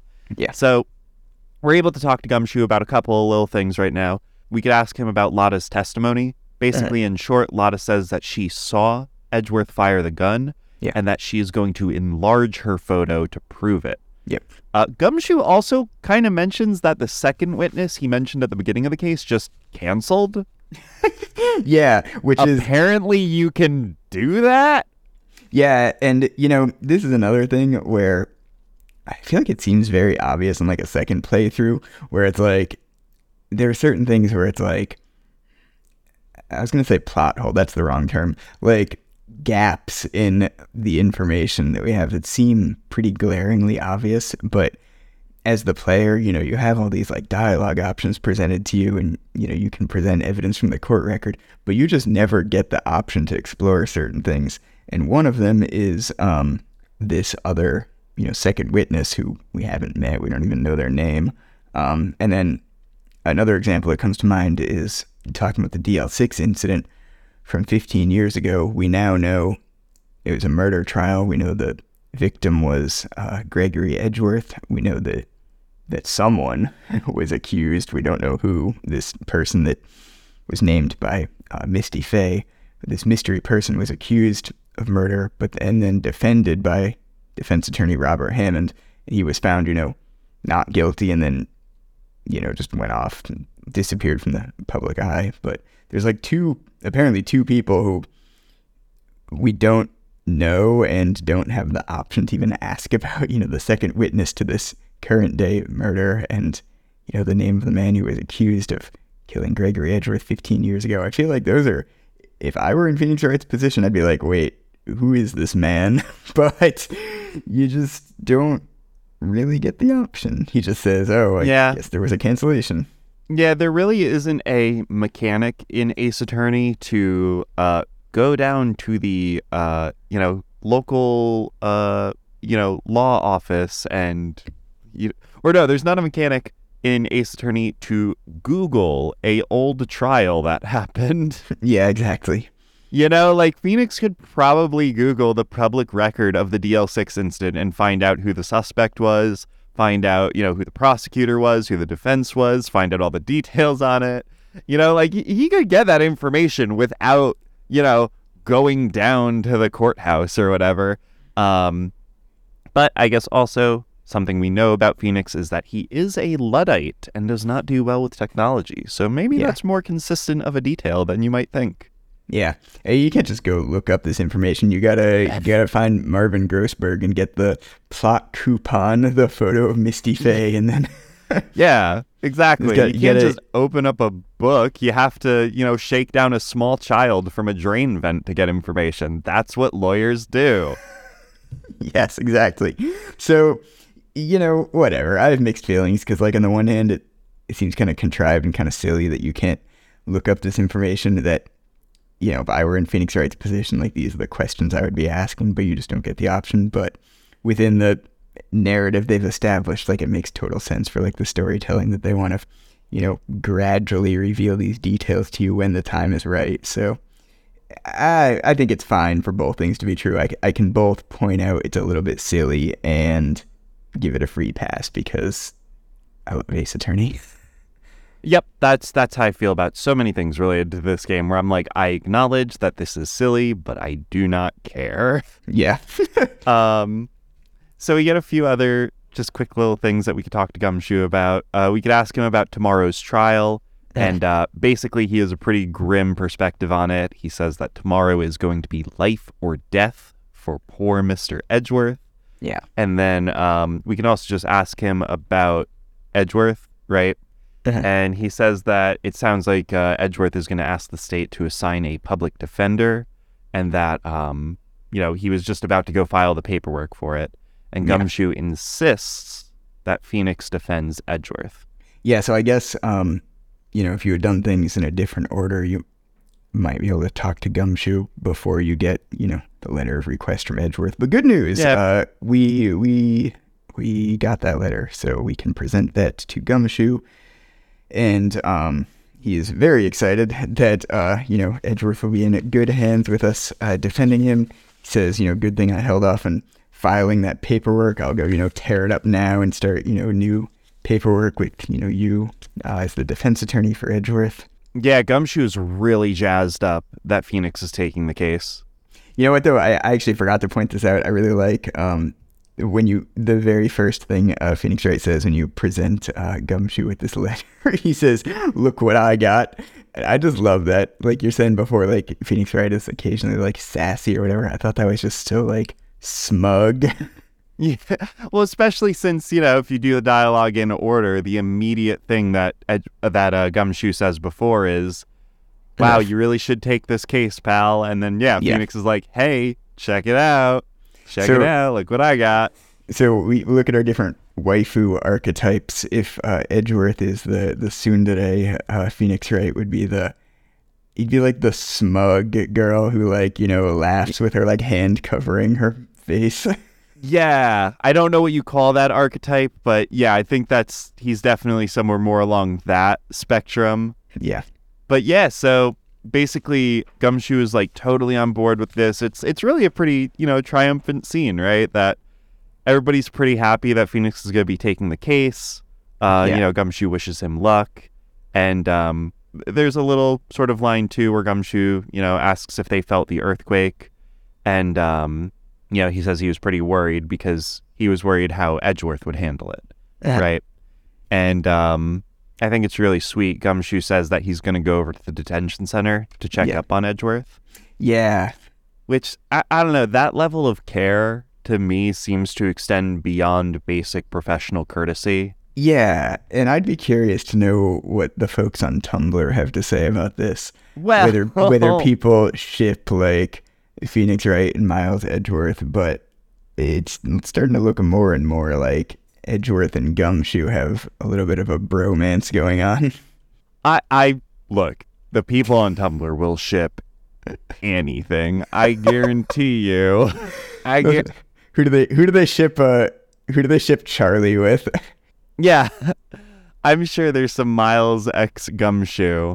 Um, but as far as like actual like romantic shipping goes between the two of them. I don't know. I, I think of it more as sort of like mutual admiration. Yeah. I- think bromance is probably a good word for it. Yeah. Just just dudes being bros. Between Miles and Phoenix, that's far more homoerotic, I think. Yes. But yeah, I, I do like their relationship. I, I think it is one of those things where, you know, Gumshoe has this very clear admiration for Miles, and Uh-huh. Miles, being the tsundere he is, Yeah. does have admiration for Gumshoe as well, but Yeah. would not admit that. Yeah. Also, Go on. just did a quick Google. Mm. Oh no.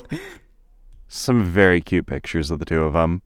Oh, that's good. I like to see the cute, wholesome pictures. Yeah, there there's one where uh, Edgeworth is giving Gumshoe a hug, and he's Uh-huh. looking very like bashful about it, and then Gumshoe looks very surprised. It's it's a good one. I like it. That's Not cute. gonna go too far down on these results. Anyway, Yeah. So so we're getting close Anyway, to the end that's- here. what's that? I said we're getting close to the end here. I think there's um That's pretty much it. yeah, so I know we said uh, I think the last thing we said Gumshoe left to go check on Edgeworth. Um at this point, you know, they say Maya says, I wonder what it is with Edgeworth and earthquakes. Um Phoenix says, I wonder. At this point the screen fades to black. Phoenix Wright says he was never scared of earthquakes when we were in school. We get a little more backstory. We know they were together only for one year. They were together in the same class for fourth grade. And we end this investigation phase with Phoenix saying, I wonder what happened to Edgeworth. He trails off. That's to right. be continued.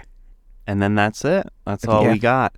This is a big case. And I think that is about the size of it by the end. You are right that, you know, while this case ends on a pretty triumphant note with uh, Phoenix turning in the uh, letter of request to Gumshoe, it really is a pretty dire case for Edgeworth. Yeah. And the odds are stacked against our team. Yeah. But Meesh, I think that was a ton of narrative weight for this case to pull in just its very first investigation. Yeah, definitely. And honestly, I think uh, that's going to be about time for us on just part one of this case. So, what do you say we uh we wrap things up for today and continue with the first trial next time? Yeah, absolutely. Looking forward to it. All right, so I think that's going to about do it for this episode of Turnabout Podcast. Uh, tune in next time to see, I guess, what Lotta Hart has to say about all of this, because she's going to be our witness next time. Yeah, get ready for uh, lots of southern drawl. Southern drawl and probably perjury. It's hard to say sometimes. anyway, Yeah. Meesh, where can people find you? You can find me uh, on all of the platforms at uh, Meesh Cosplay. Uh, I stream on Twitch.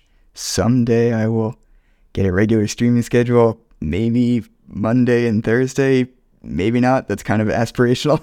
Uh, I also post cosplay photos to Instagram and Reddit, so follow me on those things. Uh, what about you, Abby? Where can people find you?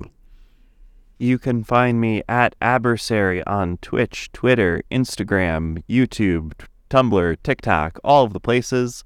Um, just check the show notes, and there's a link to all of my socials. I stream on Thursdays and Saturdays. And um, yeah, I'm really into Kerbal Space Program right now. I don't know what to tell you. Anyway, that has been episode seven of Turnabout Podcast. And remember, now that this episode is over, I hope you enjoyed it. A lotta. Oh, that's good. It's not good. All right, thank you. Goodbye, everybody. Bye.